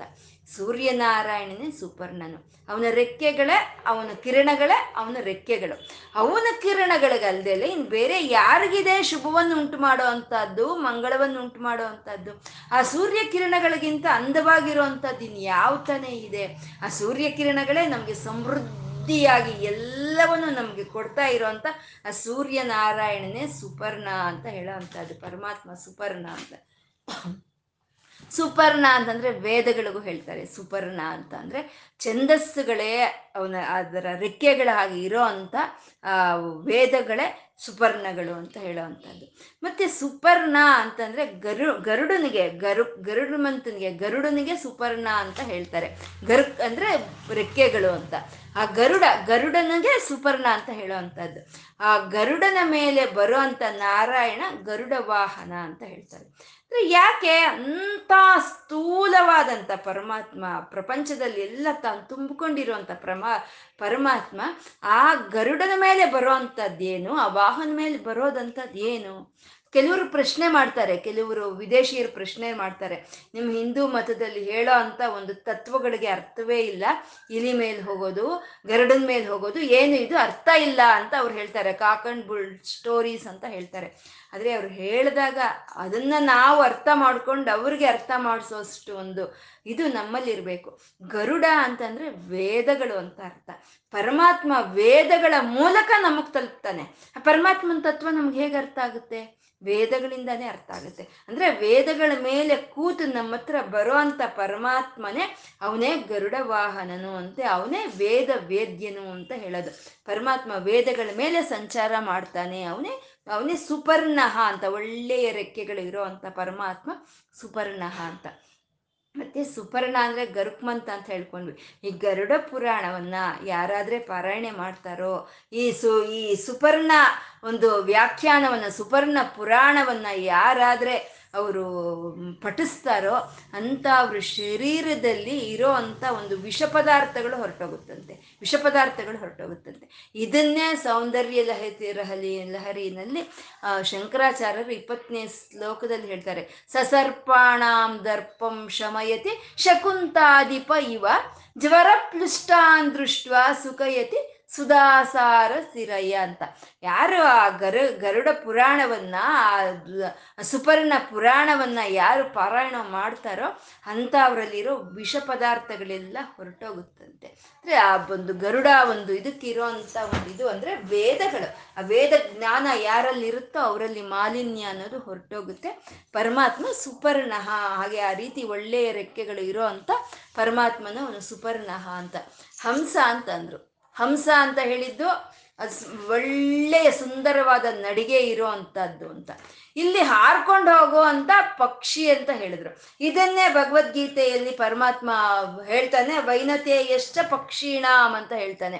ಭಗವದ್ಗೀತೆಯಲ್ಲಿ ಆ ಪಕ್ಷಿಗಳಲ್ಲಿ ಆ ಗರುಡನು ನಾನೇ ಅಂತ ಹೇಳೋ ಅಂಥದ್ದು ಹಾಗೆ ಒಳ್ಳೆ ರೆಕ್ಕೆಗಳು ಇರೋ ಅಂತ ಗರುಡನು ಅವನೇ. ಸಣ್ಣದಾಗಿ ಸುಂದರವಾಗಿ ನಡ್ಕೊಂಡು ಹೋಗುವಂತ ಹಂಸನು ಅವನೇ ಅಂತ ಹೇಳ್ತಾ, ಈ ವಿಶ್ವದಲ್ಲಿ ಗಮನಶಕ್ತಿ ಎಲ್ಲ ವಿಷ್ಣುವಿನಿದೆ. ಒಂದು ಈ ಭೂಮಿ ತಿರ್ಗೋದಾಗ್ಬೋದು. ಅಥವಾ ಮನುಷ್ಯರು ಓಡಾಡೋದಾಗ್ಬೋದು, ಪಶು ಪಕ್ಷಿಗಳು ಓಡಾಡೋದಾಗ್ಬೋದು, ಆ ಗಮನ ಶಕ್ತಿ ಎಲ್ಲ ನಾರಾಯಣನಿಗೆ ಸೇರಿರೋ ಅಂಥದ್ದೇ. ಆ ಶಕ್ತಿ ಸಂಪೂರ್ಣ ಅವಂದೇ. ಈ ಭೂಮಿನೇ ಅಲ್ಲ, ಮನುಷ್ಯರೇ ಅಲ್ಲ, ಪಶು ಪಕ್ಷಿಗಳೇ ಅಲ್ಲ, ಸರ್ಪಗಳು ಓಡಾಡೋದ್ರಲ್ಲಿನೂ ಆ ಶಕ್ತಿ ನಾರಾಯಣದೇ ಅಂತ ಹೇಳ್ತಾ ಭುಜಗೋತ್ತಮ ಅಂತ ಹೇಳ್ತಾರೆ ಇನ್ನು ಮುಂದಿನ ನಾಮ ಭುಜಗೋತ್ತಮ ಪರಮಾತ್ಮ ಅಂತ. ಭುಜಗ ಅಂದರೆ ಹಾವು. ಅಂದ್ರೆ ಅದು ಅದು ಯಾವ ರೀತಿ ಅದು ಮುಂದೆ ಚಲಿಸ್ಕೊಂಡು ಹೋಗುತ್ತೆ ಅಂದ್ರೆ ಭುಜಗಳ ಮೇಲೆ ಚಲಿಸ್ಕೊಂಡು, ಚಲನವಾಗುತ್ತೆ. ಅದ್ರ ಭುಜಗಳಿಂದ ಚಲನವಾಗುತ್ತೆ. ಆ ಭುಜಗಳಿಂದ ಚಲನವಾಗ್ತಾ ಇರೋದಕ್ಕೆ ಆ ಹಾವುಗಳಿಗೆ ಭುಜ, ಭುಜಗಳು, ಭುಜಂಗಗಳು ಅಂತ ಹೇಳೋ ಅಂಥದ್ದು. ಭುಜಗೋತ್ತಮ, ಪರಮಾತ್ಮ ಭುಜಗೋತ್ತಮ. ಭಗವದ್ಗೀತೆಯಲ್ಲಿ ಮತ್ತೆ ಸ್ವಾಮಿ ವೈ, ಗರುಡನೇ ಅಲ್ಲ ನಾನು, ಸರ್ಪಾಣಾಮಸ್ಮಿ ವಾಸುಕಿಹಿ ಅಂತ ಹೇಳ್ತಾನೆ. ಅನಂತಶ್ಚ ನಾಗಾನಾಮ್ ಅಂತ ಹೇಳ್ತಾನೆ. ಹಾವುಗಳಲ್ಲಿ ಅನಂತನ ನಾನೇ, ಹಾವುಗಳಲ್ಲಿ ವಾಸುಕಿ ನಾನೇ ಅಂತ ಹೇಳೋ ಅಂಥದ್ದು ಭಗವದ್ಗೀತೆಯಲ್ಲಿ. ಅಂದರೆ ಶ್ರೇಷ್ಠವಾಗಿರೋದ್ರಲ್ಲಿ ಶ್ರೇಷ್ಠತ್ವನೇ ಪರಮಾತ್ಮ ಅಂತ. ಹಾವುಗಳಲ್ಲಿ ಎಂಟು ಜಾತಿಗಳಿರುತ್ತೆ. ಅದೇ ಆದಿಶೇಷ, ವಾಸುಕಿ, ಕರ್ಕೋಟಕ, ಅನಂತ, ಶಂಕ, ಪದ್ಮ, ಮಹಾಪದ್ಮ ಅನ್ನುವಂಥವು. ಈ ಎಂಟು ಜಾತಿಗಳಲ್ಲಿ ಇರೋ ಅಂತ ಗಮನ ಶಕ್ತಿಯೇ ಪರಮಾತ್ಮಂದು ಅಂತ ಭುಜಗೋತ್ತಮ ಅಂತ ಹೇಳಿದ್ರು. ಪರಮಾತ್ಮ ಭುಜಗೋತ್ತಮ ಅಂತ. ಸೂರ್ಯನೇ ಭುಜಗೋತ್ತಮನು ಯಾಕೆಂದ್ರೆ ಆ ನಡೆಯೋದು, ಆ ಸೂರ್ಯ ಕಿರಣಗಳು ಯಾವ ರೀತಿ ಬರುತ್ತೆ? ಅದು ಸ್ಟ್ರೈಟ್ ಆಗಿ ಬರಲ್ಲ ಯಾವತ್ತೂ ಆ ಸ್ಟ್ರೈಟ್ ಆಗಿ ಆ ಸೂರ್ಯ ಕಿರಣಗಳು ಬಂದ್ರೆ ಅದು ಅಪಾಯ. ಅಲ್ಲಿ ಯಾವ ಪ್ರಾಣಿ ಕೋಟಿ ಇರೋದಕ್ಕೆ ಸಾಧ್ಯ ಇಲ್ಲ. ಅದರ ತೀವ್ರತೆಯನ್ನು ತಟ್ಕೊಳಕ್ಕಾಗಲ್ಲ. ಅದಕ್ಕೆ ಆ ಸೂರ್ಯ ಕಿರಣಗಳು ಯಾವ ರೀತಿ ಬರುತ್ತೆ ಅಂದ್ರೆ ವಿಧ ವಿಧವಾದ ಕೋಣಗಳಲ್ಲಿ ಬರುತ್ತೆ. ವಿಧ ವಿಧವಾದ ಕೋಣೆಗಳಲ್ಲಿ ಬರುತ್ತೆ ಅದು. ಹಾಗಾಗಿ ಅದು ಒಂದು ಸುತ್ತಿ ಸುತ್ತಿ ಬರೋದ್ರಿಂದ ಅದನ್ನೇ ಭುಜಗೋತ್ತಮ ಅಂತ ಹೇಳೋದು. ಆ ರೀತಿ ಸೂರ್ಯ ಕಿರಣಗಳನ್ನು ಹೊಂದಿರೋ ಅಂತ ಸೂರ್ಯನಾರಾಯಣನೇ ಅವನೇ ಭುಜಗೋತ್ತಮ ಅಂತ. ಪರಮಾತ್ಮ ನಾರಾಯಣನು ಭುಜಗೋತ್ತಮನು. ಅಂದ್ರೆ ಈ ಸೃಷ್ಟಿಗೆ ಆರಂಭದಲ್ಲಿ, ಸೃಷ್ಟಿಗೆ ಮುಂಚೆನೆ ಒಂದು ಸಮುದ್ರದ ಮೇಲೆ, ಆದಿಶೇಷನ ಮೇಲೆ, ಆ ಹಾವಿನ ಮೇಲೆ ಮಲಗಿರೋ ಪರಮಾತ್ಮ ಅವನು ಭುಜಗೋತ್ತಮ ಅಂತ ಹೇಳೋದು. ಅಂದ್ರೆ ಸೃಷ್ಟಿ ಆದಿಯಲ್ಲಿ ಮಲಗಿದ್ದ ಪರಮಾತ್ಮ. ಆ ಹಾವಿನ ಮೇಲೆ, ಆ ಸರ್ಪದ ಮೇಲೆ ಮಲಗಿದ್ದ. ಅದು ಆದಿ. ಈ ಸೃಷ್ಟಿ ಎಲ್ಲ ಆಗೋದ್ಮೇಲೆ, ಈ ಎಲ್ಲ ಸೃಷ್ಟಿಯನ್ನ ತನ್ನ ಒಳಕ್ಕೆ ತಗೊಂಡ್ಮೇಲೆ, ಲಯ ಕಾರ್ಯದಲ್ಲಿ ಲಯವಾಗೋದ್ಮೇಲೂ ಅವನು ಹಾಗೇ ಮಲ್ಕೊಂಡಿದ್ದ. ಅಂದ್ರೆ ಶೇಷವಾಗಿದ್ದ, ಶೇಷ ಶೇಷ ವಸ್ತು ಅವನು, ಶೇಷವಾಗಿದ್ದ ಅಂತ. ಆದಿಯಲ್ಲಿದ್ದವನು ಆದಿ, ಎಲ್ಲ ಆದ್ಮೇಲೂ ಉಳಿಯೋ ಅಂತವನು ಶೇಷ. ಅದೇ ಆದಿಶೇಷ ಅಂತ ಹೇಳೋದು ಅಂದ್ರೆ ಆದಿಯಲ್ಲಿ ಇದ್ದವನು ಅವನೇ ಅಂತ್ಯದಲ್ಲೂ ಇದ್ದವನು ಅವನೇ ಅವನೇ ಸತ್ಯವಾದಂಥ ಚೈತನ್ಯ ಅಂತ ಹೇಳೋದಕ್ಕೆ ಆದಿಶೇಷ ಅಂತ ಹೇಳೋದು. ಹಾಗೆ ಆ ಆದಿಶೇಷನಾದ ಪರಮಾತ್ಮ ಅವನೇ ಭುಜಗೋತ್ತಮ ಅಂತ ಈ ಮೂರು ನಾಮಗಳಲ್ಲಿ ಹಂಸ, ಸುಪರ್ಣ, ಭುಜಗೋತ್ತಮ ಅಂತ ಹೇಳ್ತಾ ಈ ವಿಧ ವಿಧವಾದ ಶಕ್ತಿಗಳೆಲ್ಲ ಪರಮಾತ್ಮಂದೇ ಅಂತ ತೋರಿಸ್ತಾ ಸರ್ವದಲ್ಲೂ ಆ ಸರ್ವೇಶ್ವರನ ನೋಡೋ ಅಂತ ಒಂದು ಯೋಗವನ್ನು ನಮಗೆ ಈ ನಾಮಗಳಲ್ಲಿ ತೋರಿಸ್ಕೊಟ್ಟಿರೋ ಅಂಥದ್ದು ಪರಮಾತ್ಮ ಭುಜಗೋತ್ತಮ. ಹಿರಣ್ಯನಾಭ, ಪರಮಾತ್ಮ ಹಿರಣ್ಯನಾಭ. ನಾಭಿ ಅಂದರೆ ಕೇಂದ್ರ ಕೇಂದ್ರ ಸ್ಥಾನವನ್ನೇ ನಾವು ನಾಭಿ ಅಂತ ಹೇಳ್ತೀವಿ. ಅಂದರೆ ಎಲ್ಲವನ್ನು ಯಾವುದಾದ್ರೆ ಹಿಡಿದು ಇಟ್ಕೊಂಡಿರುತ್ತೋ ಅದನ್ನ ನಾವು ನಾಭಿ ಅಂತ ಹೇಳ್ತೀವಿ. ಇವಾಗ ಒಂದು ಚಕ್ರ ಇರುತ್ತೆ. ಆ ಚಕ್ರದಲ್ಲಿ ಮಧ್ಯದ ಒಂದು ಭಾಗವನ್ನ ನಾಭಿ ಅಂತ ಕರಿತೀವಿ. ಆಕ್ಸಿಲ್ ಅಂತೀವಲ್ವ? ಆ ನಾಭಿ ಅಂತ ಕರಿತೀವಿ. ಆ ನಾಭಿಯಿಂದನೇ ಈ ಚಕ್ರ ಪೂರ್ತಿ ತಿರುಗುತ್ತೆ. ಆ ನಾಭಿ ಇಲ್ಲ ಅಂದ್ರೆ ಚಕ್ರ ತಿರ್ಗೋಕ್ ಸಾಧ್ಯ ಇಲ್ಲ. ಅಂದ್ರೆ ಚಕ್ರ ತಿರೋ, ತಿರುಗೋದಕ್ಕೆ ಕೇಂದ್ರ ಸ್ಥಾನವಾಗಿರೋ ಅಂಥದ್ದನ್ನ ನಾಭಿ ಅಂತ ಹೇಳ್ತೀವಿ. ಈ ವಿಶ್ವಚಕ್ರ ಯಾವ ನಾಭಿಯಿಂದ ತಿರುಗ್ತಾ ಇದೆಯೋ, ಈ ವಿಶ್ವಚಕ್ರ ಯಾವುದನ್ನು ಕೇಂದ್ರವನ್ನಾಗಿ ಮಾಡಿಕೊಂಡು ತಿರುಗ್ತಾ ಇದೆಯೋ, ಅದನ್ನೇ ಹಿರಣ್ಯನಾಭ ಅಂತ ಕರೆಯೋ ಅಂಥದ್ದು ಸೂರ್ಯನೇ ಹಿರಣ್ಯನಾಭನ ಯಾಕೆಂದ್ರೆ ಸೂರ್ಯನ ಆಧರಿಸ್ಕೊಂಡು ಇನ್ನು ಉಳಿದಂಥ ಒಂಬತ್ತು ಗ್ರಹಗಳು ಅವನು ಸುತ್ತ ತಿರುಗ್ತಾ ಇದೆ. ಆ ಸೂರ್ಯನ ಇರೋದಕ್ಕೆ ಅವು ತಿರುಗ್ತಾ ಇದೆ. ಸೂರ್ಯನ ಕೇಂದ್ರ ಬಿಂದುವನ್ನಾಗಿ ಮಾಡ್ಕೊಂಡು ಅವು ತಿರುಗ್ತಾ ಇದೆ. ಹಾಗೆ ಆ ಗ್ರಹಗಳು ತಿರುಗೋದಕ್ಕೆ ಕಾರಣವಾಗಿರುವಂಥ ಸೂರ್ಯನಾರಾಯಣನೇ ಅವನೇ ಸು ಹಿರಣ್ಯನಾಭ ಅಂತ ಹೇಳೋ ಅಂಥದ್ದು. ಮತ್ತೆ ನಮ್ಮ ಈ ಶರೀರದಲ್ಲಿ ಮಧ್ಯಭಾಗವೇ ನಾಭಿ ಅಂತ ಹೇಳ್ತೀವಿ. ಅಂದರೆ ಅದನ್ನೇ ನಾವು ಒಕ್ಕಲು ಅಂತ ಹೇಳ್ತೀವಿ. ಅದು ಎಲ್ಲದಕ್ಕೂ ಕಾರಣವಾಗಿದೆ. ಆ ಒಕ್ಕಲು, ಆ ನಾಭಿ ಅನ್ನೋದು ಎಲ್ಲದಕ್ಕೂ ಕಾರಣವಾಗಿದೆ. ಸುಶ್ರುತನ, ಅವನ ಒಂದು ಶರೀರ ಶಾಸ್ತ್ರದಲ್ಲಿ ಬರೀತಾನೆ, ಈ ಹೃದಯಕ್ಕೆ ಯಾವ ರಕ್ತ ನಾಡಿಗಳಾದರೆ ರಕ್ತವನ್ನು ಸ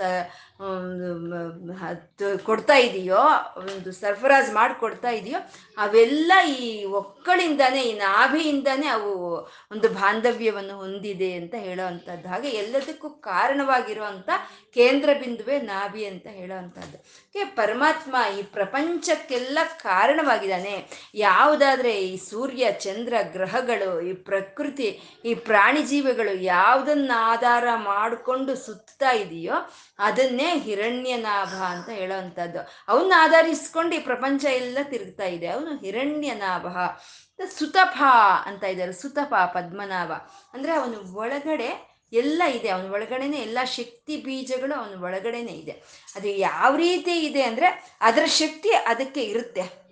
ಇವಾಗ ಒಂದು ವೃಕ್ಷದ ಶಕ್ತಿ ಎಲ್ಲ ಬೀಜದಲ್ಲಿ ಇದ್ದಾಗೆ ಆ ಬೀಜದಲ್ಲಿ ಅದು ಮೊಳಕೆ ಬರೋ ಅಂಥದ್ದು ಅದು ವೃಕ್ಷವಾಗಿ ಬೆಳ್ಕೊಳ್ಳೋ ಅಂಥದ್ದು ಮತ್ತೆ ಎಲೆಗಳು, ಹೂಗಳು ಹಣ್ಣುಗು ಕಾಯಿ ಎಲ್ಲ ಕೊಟ್ಟು ಮತ್ತೆ ಬೀಜವನ್ನು ಕೊಡೋಷ್ಟು ಶಕ್ತಿ ಆ ಬೀಜದಲ್ಲೇ ಇರುತ್ತೆ. ಆ ರೀತಿ ಪರಮಾತ್ಮನ ಹೊಟ್ಟೆಯಲ್ಲೇ ಇರೋ ಅಂತ ಎಲ್ಲ ಒಂದು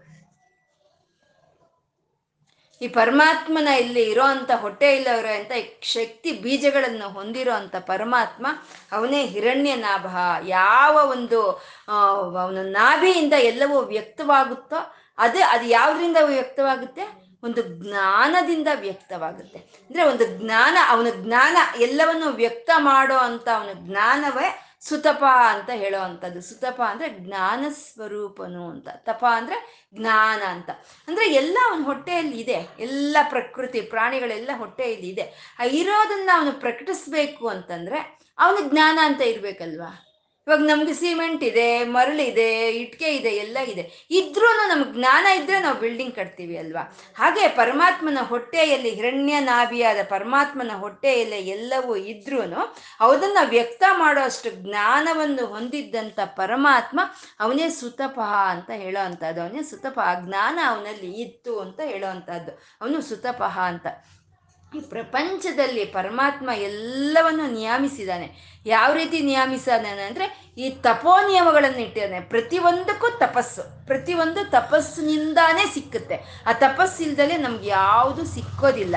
ಇವಾಗ ಅಡುಗೆ ಮಾಡಬೇಕು ಅಂತಂದರೆ ಅಡುಗೆ ಮಾಡಬೇಕು ಅಂತ ನಾವು ಅಂದ್ಕೊಂಡ ತಕ್ಷಣ ಅಡುಗೆ ಆಗುತ್ತಾ? ಆಗಲ್ಲ. ನಾವು ಮಾಡಿದ್ರೆ ಆ ಕೆಲಸವನ್ನು ಅದೇ ಶ್ರದ್ಧೆಯಿಂದ ಮಾಡಿದ್ರೆ ನಾವು ಮಾತ್ರ ಅಡುಗೆ ಆಗುತ್ತೆ. ಆ ಶ್ರದ್ಧೆಯಿಂದ ಮಾಡೋ ಅಂಥದ್ದನ್ನೇ ತಪಸ್ಸು ಅಂತ ಹೇಳೋದು. ಈ ಪ್ರಪಂಚದಲ್ಲಿ ಯಾವುದಾದ್ರೂ ಕೆಲಸವಾದರೂ ಸರಿ ಆ ರೀತಿ ತಪಸ್ಸು ಮಾಡಿದ್ರೆ ಮಾತ್ರನೇ ಸಿಕ್ಕುತ್ತೆ ನಮಗೆ. ಒಂದು ಲೋಟ ನೀರು ಕುಡಿಬೇಕು ನಾವು ಇವಾಗ. ಅಂತ ಅಂದರೆ ನೀರು ಕುಡಿಬೇಕು ಅಂದ್ಕೊಂಡ ತಕ್ಷಣ ನೀರು ಬರುತ್ತೆ ನಮಗೆ? ನಾವು ಹೋಗಿ ಲೋಟ ತೊಗೊಂಡೋಗಿ ನೀರು ಹಿಡ್ಕೊಂಡ್ರೆ ಮಾತ್ರ ಬರುತ್ತೆ. ಅದನ್ನೇ ತಪಸ್ಸು ಅಂತ ಹೇಳೋ ಅಂಥದ್ದು.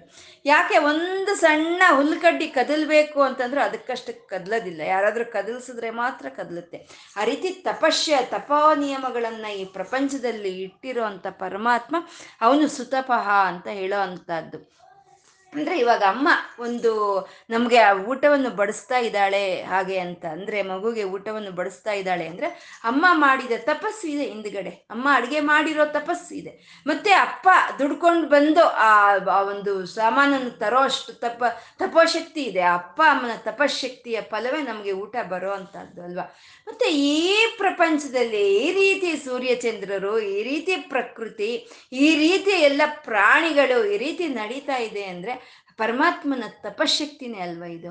ಆ ಪರಮಾತ್ಮ ತನ್ನ ಇಂದ್ರಿಯಗಳನ್ನ ಮನಸ್ಸನ್ನ ಒಂದೇ ಏಕಾಗ್ರತೆಯನ್ನ ಹಿಡ್ಕೊಂಡು ಪರಮಾತ್ಮ ತಪಸ್ ಮಾಡ್ತಾ ಇದ್ರೆ ವ್ಯಕ್ತವಾಗಿರೋ ಅಂತದ್ದೇ ಈ ಪ್ರಪಂಚ. ಪರಮಾತ್ಮನ ತಪೋ ಫಲಿತವೇ ತಪೋ ಜನಿತವೇ ಈ ವಿಶ್ವ ಅಂತ ಹೇಳೋ ಪರಮಾತ್ಮ ಸುತಪಾಹ ಅಂತ, ಒಳ್ಳೆಯ ಆ ಜ್ಞಾನವನ್ನು ಹೊಂದಿದ್ದಂಥ ಪರಮಾತ್ಮ ಅವನು ಸುತಪಾಹ ಅಂತ. ಪದ್ಮನಾಭ, ಪರಮಾತ್ಮ ಪದ್ಮನಾಭ. ಪದ್ಮನಾಭ ಅಂತಂದ್ರೆ ಯಾರ ನಾಭಿಯಿಂದ ಒಂದು ಪದ್ಮ ಅನ್ನೋದು ಉದ್ಭವವಾಯಿತೋ ಅವನ್ನೇ ಪದ್ಮನಾಭ ಅಂತ ಹೇಳೋವಂಥದ್ದು. ನಾವು ಹೇಳ್ಕೊಂಡ್ವಿ ಭುಜಗೋತ್ತಮ ಆದ ಪರಮಾತ್ಮ ಸೃಷ್ಟಿ ಆದಿಯಲ್ಲಿ ಆ ಸರ್ಪದ ಮೇಲೆ ಮಲಗಿರ್ತಾನೆ. ಆ ಸರ್ಪದ ಮೇಲೆ ಮಲಗಿರೋ ಅಂಥ ಪರಮಾತ್ಮನಿಗೆ ತನಗೆ ಸೃಷ್ಟಿ ಮಾಡಬೇಕು ಅಂತ ಒಂದು ಇಚ್ಛೆ ಬಂದಾಗ ಅವನ ನಾಭಿಯಿಂದ ಒಂದು ಪದ್ಮ ಅನ್ನೋದು ಉದ್ಭವವಾಗುತ್ತೆ. ಯಾರ ನಾಭಿಯಿಂದ ಪದ್ಮ ಅನ್ನೋದು ಉದ್ಭವವಾಯಿತೋ ಅವನನ್ನೇ ಪದ್ಮನಾಭ ಅಂತ ಹೇಳೋದು. ಪರಮಾತ್ಮನ ನಾಭಿಯಿಂದ ಎಂಟು ದಳಗಳು ಇರೋ ಒಂದು ಪದ್ಮ ಅನ್ನೋದು ಉದ್ಭವವಾಗುತ್ತೆ. ಆ ಪದ್ಮದ ನಾಭಿಯಲ್ಲಿ, ಆ ಪದ್ಮದ ಮಧ್ಯದಲ್ಲಿ ಆ ಬ್ರಹ್ಮ ಈ ಸೃಷ್ಟಿನೆಲ್ಲ ಮಾಡ್ತಾ ಇರೋವಂಥ ಆ ವಿಷ್ಣುವಿನ ಶಕ್ತಿಯೇ ಬ್ರಹ್ಮ ಅಂತ ಹೇಳೋದು. ಆ ಬ್ರಹ್ಮನು ಆ ಪದ್ಮದಲ್ಲಿ ಉದ್ಭವ ಆಗುವಂಥದ್ದು ಅಂದ್ರೆ ಅಷ್ಟದಳಗಳ ಪದ್ಮ ಆ ಪರಮಾತ್ಮನ ನಾಭಿಯಿಂದ ವ್ಯಕ್ತವಾಯಿತು ಅಂತಂದ್ರೆ, ಈ ಅಷ್ಟದಳಗಳು ಅಂತಂದ್ರೆ ಪಂಚಭೂತಗಳು. ಆಕಾಶ, ವಾಯು, ಅಗ್ನಿ, ನೀರು, ಭೂಮಿ. ಸೂರ್ಯ, ಚಂದ್ರ, ಮತ್ತೆ ಎಲ್ಲರಲ್ಲಿ ಇರೋ ನಾನು ನಾನು ಅನ್ನೋ ಚೈತನ್ಯ. ಇಷ್ಟು ಬಿಟ್ರೆ ಪ್ರಪಂಚದಲ್ಲಿ ಇನ್ನೇನಾದರೂ ಇದೆಯಾ? ಪಂಚಭೂತಗಳು, ಸೂರ್ಯ, ಚಂದ್ರ, ಮತ್ತೆ ಎಲ್ಲ ಪ್ರಾಣಿಗಳಲ್ಲೂ ಇರುವಂತ ನಾನು ಅನ್ನೋ ಚೈತನ್ಯ. ಈ ಇಷ್ಟು ಎಂಟು ದಳಗಳು ಇವು. ಈ ಎಂಟು ದಳಗಳು ಇರುವಂತ ಪದ್ಮ ಆ ಪರಮಾತ್ಮನ ನಾಭಿಯಿಂದ ಹೊರಟು ಬಂತು. ಆ ಪದ್ಮ, ಯಾವ ನಾಭಿಯಿಂದ ಆ ಪದ್ಮ ಅನ್ನೋದು ಹೊರಟು ಬಂತು ಅವನೇ ಪದ್ಮನಾಭ ಅಂತ ಹೇಳೋ ಅಂಥದ್ದು ಪರಮಾತ್ಮ ಹಿರಣ್ಯ ಗರ್ಭನಾಗಿ ತನ್ನ ಹೊಟ್ಟೆಯಲ್ಲಿ ಸಮಸ್ತ ಒಂದು ಪ್ರಕೃತಿಯನ್ನ, ಪ್ರಾಣಿಗಳನ್ನ ತನ್ನ ಹೊಟ್ಟೆಯಲ್ಲೇ ಇಟ್ಕೊಂಡಿದ್ದ. ಅದು ಹಿರಣ್ಯ ನಾಭ ಆ ಹೊಟ್ಟೆಯಲ್ಲಿ ಉದರದಲ್ಲಿ ಇದ್ದಂಥ ಎಲ್ಲ ಪ್ರಕೃತಿಯನ್ನು ತಾನು ಆಚೆಗೆ ಪ್ರಕಟ ಮಾಡ್ದ. ಆ ಪ್ರಕಟ ಮಾಡೋ ಅಂತ ಜ್ಞಾನವನ್ನು ಹೊದ್ದಿದ್ದಂಥ ಪರಮಾತ್ಮನೇ ಅವನೇ ಸುತಪಃ ಅವನೇ ಎಲ್ಲದಕ್ಕೂ ಕೇಂದ್ರ ಬಿಂದುವಾಗಿ ಇರೋ ಅಂತ ಅವನು ಅವನು ಪದ್ಮನಾಭ. ಅವನ ನಾಭಿಯಿಂದಾನೇ ಎಲ್ಲ ವ್ಯಕ್ತವಾಗಿರುವಂಥದ್ದು ಆ ನಾಭಿಯನ್ನು ಆಧರಿಸಿಕೊಂಡೇ ಪ್ರಕೃತಿ ಪ್ರಾಣಿಗಳು ಎಲ್ಲ ಸಂಚಾರ ಮಾಡ್ತಾ ಇದೆ ಅಂತ ಹೇಳೋ ಅಂಥದ್ದು ಅಂತ ಅವನು ಪದ್ಮನಾಭ ಅಂತ. ಪ್ರಜಾಪತಿ ಎಲ್ಲರೂ ಎಲ್ಲ ಪ್ರಕಟವಾಯಿತು. ಎಲ್ಲ ಪ್ರಾಣಿಗಳು ಪ್ರಕಟವಾಯಿತು. ಪ್ರಕಟವಾಗ್ತಾ ಇರೋ ಎಲ್ಲ ಪ್ರಾಣಿಗಳನ್ನ ಪರಿಪಾಲನೆ ಮಾಡ್ತಾ ಇದ್ದಾನೆ ಪರಮಾತ್ಮ. ಯಾರಾದ್ರೆ ಎಲ್ಲ ಪ್ರಾಣಿಗಳನ್ನ ಪರಿಪಾಲನೆ ಮಾಡ್ತಾ ಇದ್ದಾನ? ಅವನನ್ನೇ ಪ್ರಜಾಪತಿ ಅಂತ ಹೇಳೋದು. ಪರಿಪಾಲನೆ ಮಾಡೋದು ಅಂದ್ರೆ ಏನು? ಒಂದು ಕೋಲ್ ತಗೊಂಡು ಸಿಟ್, ಸ್ಟ್ಯಾಂಡ್, ಕೂತ್ಕೋ ಹೇಳು ಅಂತ ಹೇಳೋದಲ್ಲ ಪರಿಪಾಲನೆ ಅಂದ್ರೆ. ಯಾವ ಸಮಯಕ್ಕೆ ಏನು ಬೇಕೋ ಅದನ್ನ ಹೊಂಚಿ ಕೊಡೋ ಅದನ್ನೇ ಪರಿಪಾಲನೆ ಅಂತ ಹೇಳೋ ಅಂಥದ್ದು. ಪರಮಾತ್ಮ ಗರ್ಭದಲ್ಲಿ ಶುಕ್ಲ ಬಿಂದುವಾಗಿ ಇದ್ದಾಗ ಆ ಶುಕ್ಲ ಬಿಂದುವು ಬೆಳ್ಕೊಂಡು ಎಲ್ಲ ಅವಯವಗಳೊಂದಿಗೆ ಬೆಳ್ಕೊಳ್ಳೋದಕ್ಕೆ ಏನು ಬೇಕೋ ಅದನ್ನೆಲ್ಲ ಅವನು ಕೊಡೋ ಅಂಥ ಪರಮಾತ್ಮ ಅವನೇ ಪ್ರಜಾಪತಿ ಅಂತ ಹೇಳೋದು. ಆ ಮಗು ಹುಟ್ಟಿದ ತಕ್ಷಣ ಆ ಮಗುಗೆ ತಾಯಿಗೆ ಮಧ್ಯದಲ್ಲಿ ಅನುಬಂಧವನ್ನ, ಮಮತೆಯನ್ನ, ಕರುಣೆಯನ್ನ ತುಂಬಿಸೋ ಅಂತ ಪರಮಾತ್ಮನೇ ಅವನೇ ಪ್ರಜಾಪತಿ ಅಂತ. ಯಾಕೆಂದ್ರೆ ಆ ಮಗು ಬೇಕು, ಆ ಕರುಣೆ, ಆ ಮಮತೆ, ಆ ಪ್ರೀತಿ ಇದ್ರೆ ಮಾತ್ರನೇ ಆ ಮಗು ಬೆಳ್ಕೊಂಡು ಬರೋ ಅಂಥದ್ದು. ಆ ಸಮಯಕ್ಕೆ ಬೇಕಾಗಿರೋಂಥ ಪ್ರೀತಿಯನ್ನ ಅಲ್ಲಿ ಇಬ್ಬರ ಮಧ್ಯೆ ಇಡೋ ಅಂತ ಪರಮಾತ್ಮನೇ ಅವನೇ ಪ್ರಜಾಪತಿ ಅಂತ. ಮಗು ಹುಟ್ಟಿದ ತಕ್ಷಣ ತಾಯಿಯಲ್ಲ ಒಂದು ಮೊಲೆಯಲ್ಲಿ ಆ ಹಾಲನ್ನು ತುಂಬಿಸಿ ಕಳಿಸೋ ಅಂತ ಪರಮಾತ್ಮ ಅವನೇ ಪ್ರಜಾಪತಿ. ಆ ಮಗು ಹುಟ್ಟಿ ಬಾಲ್ಯ ಬಂದಾಗ ಅದನ್ನ ಅದಕ್ಕೆ ಒಂದು ಆಟ ಆಡೋ ಅಂತ ಒಂದು ಮನಸ್ಥಿತಿಯನ್ನ ಕೊಟ್ಟು ಅದರಿಂದ ಅದರ ಆನಂದ ಪಡುವಾಗ ಮಾಡೋವನು ಅವನು ಅದು ವಿದ್ಯಾಭ್ಯಾಸವನ್ನು ಪಡ್ಕೊಳ್ಳೋ ಅಂತ ಒಂದು ವಯಸ್ಸು ಬಂದಾಗ ಅದಕ್ಕೆ ವಿದ್ಯೆ ವಿದ್ಯೆಯ ಮೇಲೆ ಆಸಕ್ತಿಯನ್ನ ತೋರಿಸಿಕೊಡೋ ಅಂತ ಅವನು ಆ ವಿವಾಹದ ವಯಸ್ಸು ಬಂದಾಗ, ಆ ವಿವಾಹ ಸಂಸಾರ ಸುಖವನ್ನು ಅನುಭವಿಸೋ ಅಂತ ಒಂದು ಇದನ್ನ ಕೊಡೋ ಅಂತ ಅವನು ಆ ಒಂದು ಮಧ್ಯ ವಯಸ್ಸು ಬಂದಾಗ ಸಂಸಾರದ ಒಂದು ಜವಾಬ್ದಾರಿಯನ್ನು ಭುಜದ ಮೇಲೆ ಹೊತ್ಕೊಳ್ಳೋ ಅಂತ ಅವನ ಮನಸ್ಸು ಕೊಡೋ ಅಂತ ಅವನು ಅವನೇ ಪ್ರಜಾಪತಿ. ಎಲ್ಲವನ್ನು ಪರಿಪಾಲನೆ ಮಾಡ್ತಾ ಇದ್ದಾನೆ ಪರಮಾತ್ಮ, ಅವನೇ ಪ್ರಜಾಪತಿ ಅಂತ. ಇದು ಹಿರಣ್ಯ ಗರ್ಭ ಸುತಪ ಪದ್ಮನಾಭ ಪ್ರಜಾಪತಿ ಅಂತ ಹೇಳೋದ್ರಲ್ಲಿ ಆ ಹಿರಣ್ಯ ಗರ್ಭನಾಗಿ ಎಲ್ಲವನ್ನು ಪರಮಾತ್ಮ ತನ್ನ ಹೊಟ್ಟೆಯಲ್ಲೇ ಇಟ್ಕೊಂಡಿದ್ದ. ಆ ಇಟ್ಕೊಂಡಿರೋ ಅಂಥ ಪ್ರಕೃತಿಯನ್ನ ತಾನು ತನ್ನಲ್ಲಿದ್ದಂಥ ಒಂದು ಜ್ಞಾನದಿಂದ ಅದೇ ಸುತಪಃ ಆ ಜ್ಞಾನದಿಂದ ಪ್ರಕಟಗೊಳಿಸಿದ. ಆ ಪ್ರಕಟಗೊಳಿಸಿರೋ ಅಂಥ ಎಲ್ಲವೂ ಆ ಪರಮಾತ್ಮನ ಆಧರಿಸಿಕೊಂಡು ಚಲಿಸ್ತಾ ಇದೆ ಅವನೇ ಪದ್ಮನಾಭ. ಹಾಗೆ ಬಂದಿರೋ ಅಂಥ ಪ್ರಕೃತಿಗೂ ಪ್ರಾಣಿಗಳಿಗೂ ತಾನೇ ಆಧಾರವಾಗಿ ಎಲ್ಲವನ್ನು ಕೊಡ್ತಾ ಇದ್ದವನೇ ಅವನೇ ಪ್ರಜಾಪತಿ ಅಂತ ಈ ನಾಲ್ಕು ನಾಮಗಳಲ್ಲಿ, ಆ ವಿಶ್ವ ಹೇಗೆ ಬಂತು ಅನ್ನೋ ಒಂದು ಕ್ರಮವನ್ನ ಈ ನಾಮಗಳಲ್ಲಿ ತೋರಿಸ್ತಾ ಇರೋವಂಥದ್ದು. ಪರಮಾತ್ಮ ಅಜ್ಞಾನದಿಂದ ಜ್ಞಾನದ ಕಡೆ ಕರ್ಕೊಂಡು ಹೋಗೋ ಅಂತ ಒಂದು ಆಶಾ ಜ್ಯೋತಿ ಸ್ವರೂಪನವನು ಅವನು ಮರೀಚ. ಅವನೇ ದಮನಃ, ಕಾಲಕ್ಕೆ ತಕ್ಕಂತೆ ಆ ಎಲ್ಲರನ್ನು ದಮಿಸೋ ಅಂತ ಯಮಧರ್ಮರಾಯನ ಕಾಲ ಸ್ವರೂಪನಾದ ಪರಮಾತ್ಮನು, ಅವನೇ ದಮನಃ, ಅವನೇ ಹಂಸಃ ಶ್ವಾಸ ಸ್ವರೂಪನಾದ ಪರಮಾತ್ಮ ಹಂಸಃ, ಅವನೇ ಸುಪರ್ಣಃ ಒಂದು, ಅವನೇ ಭುಜಗೋತ್ತಮ. ಎಲ್ಲ ಪ್ರಾಣಿಗಳಲ್ಲಿ ಇರೋವಂಥ ಗಮನ ಶಕ್ತಿಯಾಗಿ ಇರುವಂತ ಪರಮಾತ್ಮ ಅವನ.